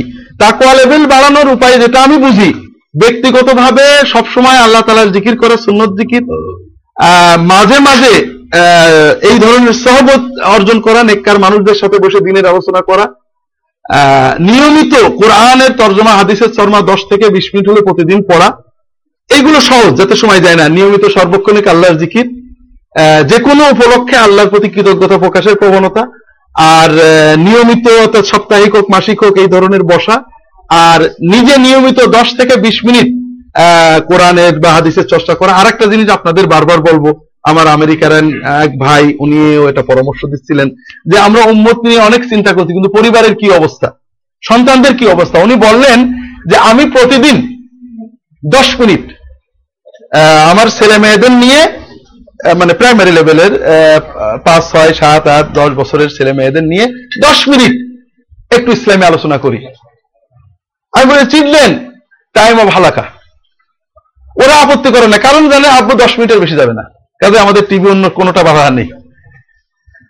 ওরা আসে। আমি ভাবছিলাম দশ মিনিট বোধহয় খুব কম, কিন্তু এক বছরে ওদের লেভেল আকিদা নোয়িং আল্লাহ, ইত্যাদি নোয়িং প্রফেট এরকম কয়েকটা বই উনি বললেন, উনি শেষ করেছেন। ওদের ইমান আকিদার লেভেলটা এত বেড়ে গেছে, ওরা প্রশ্ন করে। যেখানে যেটা শুনে ওদের যেটা আমি বলি, ওটা বাইরে শুনলেই কিছু হলে কাউন্টার কিছু হলে আমার কাছে প্রশ্ন করে। আমার অনুরোধ হলো যে আমরা এই তাকুয়া লেভেল বাড়ানোর জন্য অন্তত প্রত্যেকে নিজের পরিবারের সকল সদস্য নিয়ে একেবারে অন্তত দশ পনেরো মিনিট আমরা বসি। ওরা যেন বিরক্ত না হয়, যদি লম্বা করে একেবারে ওয়াজ করতে করতে ওরা বিরক্ত হয়, আমাদের টিভিটা মিস হয়ে গেল। দশ থেকে পনেরো মিনিট, এটা আমরা অন্তত তাদেরকে নিয়ে বসে আমাদেরও তাক্কা বড় ওদের ভিতরে ইমান এবং তাক্কা উজ্জীবিত হবে। আল্লাহ তৌফিক দান। তামাক হারাম, চিহ্নিত হওয়ার মসজিদের ইমাম পান পিছন নামাজ পড়া উচিত হবে কিনা? এখানে কয়েকটা বিষয়। একটা হলো, নামাজ জামাতে পড়তেই হবে। এটা আমার দায়িত্ব। আর ভালো ইমাম নেওয়া এটা সমাজের দায়িত্ব। সমাজের দায়িত্ব অবহেলার কারণে আমার দায়িত্ব অবহেলা করার কোনো সুযোগ নেই। এই জন্য রসুল ইসলাম বলেছেন, সল্লু খালফা কুল্লি বার্রিন ওয়া ফাজের। মদখোর নামাজ, ইমামের পিছনে সাহাবিরা নামাজ পড়েছেন। উমাইয়া শাসনামলে খালিফার নামটা ভুলে যাচ্ছি, মদ্যপ ছিল। এটা সই হাদিস, এটা শুধু শিয়াদের বানানো না। সে ফজরের নামাজ চার রাখাত পড়েছে। তো সালাম ফিরে বলছে যে কম বলল নাকি আর একটু পড়ব তো পিছনে সাহাবি ছিলেন সম্ভবত হুজাইফা বলে, তুমি তো অনেকই পড়লে শুরু থেকেই তো বাড়িয়েই ছিল যে আর বাড়ানোর দরকার নেই। তো বিষয় হলো এটা হাদিসে আসছে, জামাতে নামাজ পড়া মুমিনের দায়িত্ব আর ভালো ইমাম সমাজের দায়িত্ব। কাজেই জামাতে নামাজ মিস করার সর্বোচ্চ এক মসজিদ নাহলে আরেক মসজিদ পড়তে হবে। তামাকের বিষয়টা যদিও হারাম, এটা নিশ্চিত। তবে যেহেতু ফোকাহাদের কিছু মতভেদ আছে কোন কোন আলেম এটাকে জায়েজ মোবাহ বলেছেন। কাজে এটার ব্যাপারে আমাদের সফট করতে হবে। এই ধরনের যেটা হাদিসে নস নেই এটা আমরা বারবারই বলব যে এটা নাজেজ হারাম। তবে এই কারণে শিরিক, কুফুর বা মানসুস আলাইহি হারাম, অর্থাৎ যেটা কোরআনে স্পষ্ট হারাম, এগুলোর বাইরের যেখানে মুস্তাহিদদের মতভেদ আছে, এই সকল ক্ষেত্রে আমাদের একটু সফট করতে হবে। আমি নিজে হারাম জানব, কিন্তু অন্য লোকের এই কারণে তাকে মানে গিবত, মিথ্যা, হত্যা, এরকম হারামে পাপি মনে বড় মনে করব না। আহলি সুন্নতল জামাত এবং মাযহাবিদের নামাজ কানুনের পার্থক্য সম্পর্কে অনেক ইস্যু তৈরি করে, বিশেষ করে নামাজ আদায়ের ভিন্নতা। হাউ টু ফেস ইট আমি ভাই যেটা বুঝি, আমি নামাজের শুধু সেফাতুস সালাত, অর্থাৎ নামাজের পদ্ধতি। পদ্ধতি মানে অন্য কিছু না দাঁড়ানো থেকে সালাম ফেরানো পর্যন্ত। আমি হিসেব করে দেখছি, এই পদ্ধতির ভিতরে এক হাজারেরও বেশি শূন্যত আমল আছে। প্রথম হলো পাগুলোকে মুখী করে দাঁড়ানো সোজা হয়ে দাঁড়ানো, হাত দুটো তোলা, আল্লাহ আকবর বলা, আল্লাহ আকবর কখন বলা? হাত বাঁধা, বিসমিল্লাহ, সানা পড়া, সানা কোন কোন সানা পড়া? বিসমিল্লাহ বলা আউজুবিল্লাহ পড়া, সুরা পড়া, সুরা কোন পদ্ধতি পড়া? প্রত্যেক আয়াতে থামা, আমিন বলা, অন্য একটা সুরা পড়া, কোন নামাজে কোন সুরা পড়া? রুকু দেওয়া, রুকু যাওয়ার সময় কি বলা? রুকুতে হাতের আঙুলগুলো কীভাবে থাকা? এই রকম করে প্রায় হাজারেরও বেশি কর্ম আছে এক, দুই রাকাত নামাজের ভিতরে। এর ভিতরে একতেলাপ, যেটা আপনারা বললেন, ইস্যু, আমার পাঁচ, ছয়টার বেশি খুঁজে পাইনি। এক হাজার কর্মের ভিতরে পাঁচ থেকে ছয়টার বেশি কোনো পার্থক্য খুঁজে পাচ্ছি না। প্রথম পার্থক্য হাতটা কোথায় বাঁধতে হবে? এর আগ পর্যন্ত কোনো পার্থক্য নেই। দ্বিতীয় পার্থক্য, রুকু, সেজদা ইত্যাদির সময় রফাদায়ন করা হবে কিনা? তৃতীয় পার্থক্য, রুকু সেজদায় যেতে উঠতে হাত না হাঁটু আগে। চতুর্থ পার্থক্য আর তো তেমন মনে পড়ে না। হ্যাঁ? এটা একটা ইস্যু এটা জামাতে নামাজের ক্ষেত্রে। আমিন জোরে বা আসতে বলা। হ্যাঁ? আমুল একতেলাপ না। আহ, হলো শেষ বৈঠকে পাটা বাইরে যাবে না খাড়া থাকবে। আঙুল একতেলাপ না। আমি কিন্তু খুঁজে আর পাচ্ছি না আপনারা খুঁজতে থাকেন। এখন বিষয় হলো যে আমরা এক হাজারের ভিতরে পাঁচটা এই পাঁচটার ভিতরে প্রত্যেকটাই মুস্তাহাব পর্যায়ের। এবং অধিকাংশের ক্ষেত্রে উভয় পক্ষেরই দলিল আছে। শুধুমাত্র সুরা ফাতেহা জামাতে, এটা এটা একা নামান জামাতে নামাজের ক্ষেত্রে মুক্তাদি সুরা ফাতেহা পড়বে কিনা, এক্ষেত্রে ফরজ হারামের একটা একতেলাপ আছে। বাকি সব একতেলাপই মুস্তাহাব পর্যায়ের। এখন আমরা কোন দৃষ্টিভঙ্গিতে দেখব? এক হাজারের ভিতরে পাঁচটায় মতভেদ মতভেদ থেকে বড় করে দেখব কিন্তু মতভেদ সব মুস্তাহাব পর্যায়ের? নাকি আমরা সবাই এক, একই করছি, সামান্য মতভেদ, এবং এই মতভেদগুলো প্রায় সবই সাহাবিদের যুগ থেকে চলে আসছে। এই জন্য আমি যেটা বুঝি, সেটা হলো যে আমাদের সমাজের ডেভিয়েশন দুই প্রকারের। একটা হলো কোরআন হাদিসে কোথাও নেই, সাহাবিরা করেননি। এটা বিদাত, এ ব্যাপারে আমরা কঠোর। এক্ষেত্রে হক এবং বাতিল। সুন্নত হক আর বিদাত বাতিল। আর যে ক্ষেত্রে হাদিসে একাধিক আছে, অন্তত সাহাবিদের সময় একাধিক মত ছিল। এক্ষেত্রে হক বাতিল বলে কিছু নেই, এখানে উত্তম অনুত্তম আছে। কারণ আমরা এক্ষেত্রে বাতিল বললে কিছু হাদিস এবং অনেক সাহাবি বাতিল হয়ে যান। আমরা তাদেরকে মডেল মানি, আল্লাহ তাদেরকে মডেল বলেছেন। এই জন্য এক্ষেত্রে আমরা আমরা যেটাকে দলিল আর আলোকে উত্তম মনে করব, অবশ্যই আমল করব। কিন্তু অন্যের মতটাকে বাতিল বা নামাজ হবে না এটা এই পর্যায়ে আমরা না যাই। এটা আমি মনে করি উম্মতের জন্য, এটাই সালফে সালেন সাহাবিদের যুগে এরকমই ছিল তাবিনদের যুগে এরকমই ছিল, তাদের সময় এইগুলো ছিল। প্রত্যেকটাই ছিল। এশারার ক্ষেত্রে এশারা কিন্তু হানাফি মজাবের সকল মূল কেতাবে আছে। হানাফিরা করে না, সেটা ভিন্ন কথা।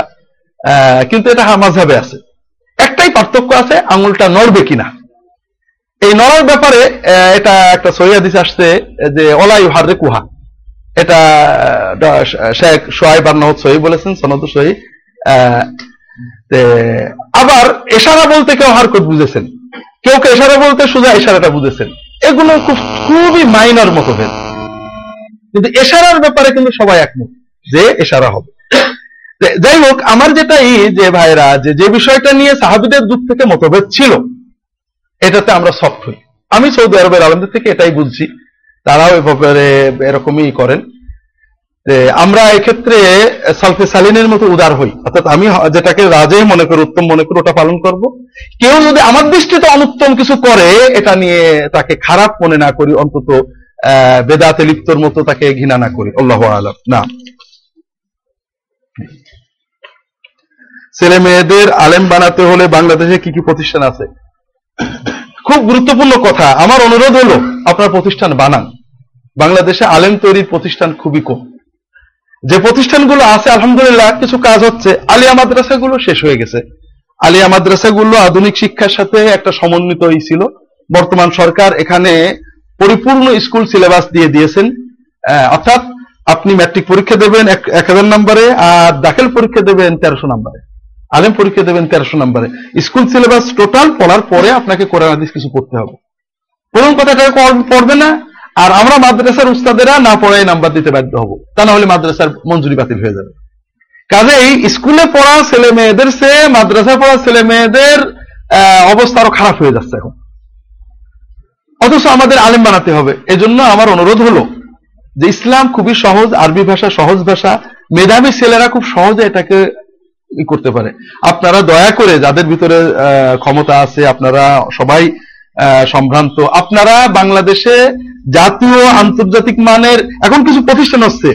ডাক্তার জাকির নায়কের মতো স্কুল হচ্ছে। এটা আলেম তৈরি করে না। এটা ভালো মুসলমান তৈরি করে। এটা একটা টার্গেট খুব ভালো টার্গেট কিন্তু আলেম যার তৈরি যদি বন্ধ হয়ে যায়, উম্মত বিভ্রান্ত হতে বাধ্য। কোরআন হাদিসের গবেষক আপনারা বোঝেন যে আপনি সব ছাত্রকে স্কুল পর্যায়ে স্বাস্থ্য সব বিষয়ে জ্ঞান দিয়ে দিলেন। এর মানে এই নয়, কিন্তু দেশে ডাক্তার লাগবে না। ডাক্তার কিন্তু লাগবে। এক্সপার্ট ডাক্তার লাগতেই হবে। তো কাজেই এক্সপার্ট আলেম আমাদের তৈরি করতেই হবে। এ ব্যাপারে ভালো প্রতিষ্ঠান তৈরি করেন। বর্তমানে কিছু কিছু প্রতিষ্ঠান, কিছু কমই আলেম আছে কওমি মাদ্রাসা শিক্ষা দিচ্ছে। আলিয়ার ভিতরে তানজিমুল কয়েকটা মাদ্রাসা আছে। কিন্তু এখান থেকে আলেম ভালো বেরোচ্ছে না, কিছু হেফজ হচ্ছে। তো এই জন্য আপনারা এই মাজলিসে নয়, আপনারা যারা সমাজ এবং দিন নিয়ে চিন্তা করেন, তারা ভালো কিছু অন্তত একটা হোক যে সেখানে ভদ্র পরিবারের ছেলেরা ইংরেজি, বাংলা, অঙ্ক, সমাজ সহ ভালো আলেম হতে পারবে। এই ধরনের, আর আলেম হয়ে, আলেম হলে আমরা এখন বর্তমানে জানি যে সরকারি চাকরি এগুলো ব্যাপার না, এর বাইরে প্রচুর উপার্জনের ব্যবস্থা রয়েছে। আমার জানা মতে কোনো মেধাবী, আমি কম মাত্রার ছেলেদের জানি, একদম টোটাল কোনো ডিগ্রি নেই। লক্ষ লক্ষ টাকা ইন্টারনেট এক্সপার্ট হয়ে গেছে অনলাইন এক্সপার্ট হয়ে গেছে, বিভিন্ন ইসে এবং দিনী দাওয়াত, ইমাম, খতিব, ভালো সম্মানের সাথে আমি একজন হাফেজের বেতন দিই, বিশ হাজার টাকা। আর আমার প্রতিষ্ঠান থেকে, ইসলাম বিশ্ববিদ্যালয় থেকে অনার্স, মাস্টার্স পাশ করে সাত লক্ষ টাকা ঘুষ দিয়ে বারো হাজার টাকা চাকরি নিয়েছে এমপিওভুক্ত একটা কলেজে। আমার সামনে আল্লাহ রসুল কে কেউ গালি দিলে আমি কি তাকে খুন করতে পাপ হবে? আমরা তো বলছি, কেউ যদি কেউ যদি খুন করে ফেলে ইসলামী আইনে তার মৃত্যুদণ্ড হবে না। যদি সত্যই সে আর তবে ইসলাম এটাকে ওই করেন। ইসলাম বলে যে আইন হাতে তুলে নিতে পারবে না। কিন্তু কেউ যদি অন্য কোনো ক্ষেত্রে নিজের বাপকে গালি দিলে নিজের নেতাকে গালি দিলে না মোহাম্মদ রসুল্লাহ ব্যাপারে অশালীন কুরুচিপূর্ণ কথা বললে কেউ যদি রিয়াক্ট করে এটা ইসলামী আইনে তার মৃত্যুদণ্ড হয় না। হাদিসে আগুন দিয়ে প্রাণী নিধন নিষেধ করা হয়েছে। ব্যাটের ব্যবহার মশা মারা যাবে। হ্যাঁ, এটা হ্যাঁ কালকের প্রশ্ন জি। এটা বললাম তো, দেখেন মোমেনের তবিয়তটা কি? কোন ধর্ম আমরা মুসলমানরা রামের গালি দিই না, শ্রীকৃষ্ণ আমরা পারি না। আমরা কিছু আগুনে পোড়াতে পারি না। এটা পিঁপড়েকেও না। কিন্তু যাই হোক, আল্লাহ মাফ করেন। যেটা বলছিলাম, আসলে এটা না ব্যবহার করতে পারলে ভালো। এখানে প্রশ্ন হলো, এটা পুড়ে মরে না মরে পড়ে? যদি পুড়ে মরে, তাহলে এটা ব্যবহারটা ঠিক হবে না। আর যদি এমন হয় যে হ্যাঁ? মরে যদি পড়ে তো আগে যদি মরে মরার পরে পড়ে তা আশা করা যায় নাজেজ হবে না। নুরানি নামাজ শিক্ষা বইয়ে মহিলাদের নামাজের পার্থক্য লেখা এগুলোর দলিল কি? হানাফি মাযহাবে নিয়ম অনুযায়ী মহিলা নামাজ পড়লে নামাজ কি কবুল হবে? কবুল হওয়ার বিষয়ে আমরা না যাই। নামাজ আহ, মানে মহিলা এবং পুরুষের নামাজের ক্ষেত্রে তিনটে পার্থক্য শুধু কিছু জয়ীফ হাদিসে আসছে। আহ, এক্ষেত্রে কয়েকটা বিষয় আমাদের মনে রাখতে হবে যে নামাজ এই ছোটখাটো বিষয়ে কবুল না হওয়ার কোনো সুযোগ নেই। আমরা পুরুষের জন্য সুন্নত হলো পিঠটা সোজা করা। এখন কোন পুরুষ এরকম রুকু করেছে নামাজ হবে না। হাজার হাজার পুরুষ আছে রুকু সেটা ঠিক হয় না। এখানে বিষয় হলো যে তিনটে পার্থক্যর কথা হাদিস আছে। একটা হলো রুকুর ক্ষেত্রে পুরুষরা সোজা হবে মহিলারা সোজা না হলেও চলবে। সেজদার ক্ষেত্রে পুরুষরা ফাঁক হবে, মহিলারা গোটা সোটা হয়ে করবে আর বসার ক্ষেত্রে পুরুষেরা পা ভাঁজ করে পড়বে, মেয়েরা আসন গেড়ে, এরকম চার জানু যেটা বলে, বসবে। এটা হাদিসের দৃষ্টিতে দুর্বল। কিন্তু মজা হলো, সাহাবি তাবেনদের যুগে প্রায় সকল ফকি এটা মত প্র- প্রকাশ করেছেন। যে মেয়েরা গোটা ছোট হবে, রুকু একটু নরম করে দেবে। এটা এই জন্য এটাকে আমরা সরাসরি এনকার করি না। উম্মত তো একটা দিন পেয়েছে, কিছু সালফে সালেই না, যেটা হাদিস বলা হয়েছে, সাহাবি তাবেন তাবে তাবেইন, সাহাবিদের থেকে তাবেন অনেকগুলো সাহাবি থেকে আব্দুল ইবনে তারা বলেছেন গোটা হবে। রসুল ইসলাম থেকে স্পষ্ট হাদিস নেই। তো এই জন্য যদি কেউ পুরুষের মতো নামাজ পড়ে, এটা ওকে কারণ রসুল ইসলাম বলেন আমার মতো নামাজ পড়ো। নারী পুরুষের পার্থক্য তিনি স্পষ্ট বলেননি। আবার যেহেতু অনেক সাহাবি বলেছেন, তাবেইন বলেছেন ফোকাহাগন বলেছেন, কাজেই যদি কেউ এই তিনটে বিষয়ে পার্থক্য করে এটাকে আমরা নাজেজ বলব নামাজ হবে না বলব এই পর্যায়ে না যাই। আমি যেটা বুঝি এবং আমরা যাদের কাছে শিখছি সৌদি আরবের আহ, বড় আলেমরা তারা এইভাবেই নরম ভাবেই বলেন। আল্লাহ তাআলা আলাম না। আমরা দিনের কীভাবে দিনের গুরুত্ব প্রচার করব? কীভাবে হাদিসের গুরুত্ব প্রচার করব? যে হাদিসের গুরুত্ব প্রচার করতে হাদিস বিষয়ক যে প্র- প্রচারণাগুলো মিথ্যা এটা বুঝতে হবে। এবং হাদিসের গুরুত্বটা টেক্সচুয়ালি অর্থাৎ আমাদের কোরআন দিয়ে হাদিস, কোরআন যে হাদিস দিতে বলেছে, যেটা আমি বললাম, এবং হাদিস ছাড়া যে ইসলাম পালন সম্ভব না, এবং হাদিসের বিশুদ্ধতার ক্ষেত্রে আলেমদের গবেষণা কেমন ছিল, এই বিষয়গুলো আমরা একটু হৃদয় দিয়ে বুঝলে খুব সহজে বলতে পারব। এ বিষয়ে গবেষণা আছে মৌলানা মহদুদ রহমাল্লাহ হাদিস রসুলের আইনি গুরুত্ব একটা বই আছে ইসলামিক সেন্টার থেকে আমাদের প্রফেসর ডক্টর আব্দুল মাহবুদের একটা বই আছে সুন্নত নবী বোধহয় নাকি? আমার হাদিসের নামে জালিয়াতি বইটা আমি এই বিষয়টা আলোচনার চেষ্টা করেছি। আরও হয়তো অনেক গবেষক আছে তাওহিদ ও হাদিসপন্থী সামান্য কিছু জানা মুসলমান আছি। নিজেদের ইলেম বৃদ্ধি করার পর আমাদের সামাজিক দায়িত্ব দাওয়াত। দাওয়াত কিন্তু আমাদের সামাজিক দায়িত্ব না ইমানই দায়িত্ব। আহ, এই জন্য আমরা অবশ্যই দাওয়াত দেব। তবে দাওয়াতের ক্ষেত্রে যেটা রসুলাম বলেন সাদ্দেদু বাশিরু ওয়ালা ইয়াসিরু ওলা তো তুআসসিরু।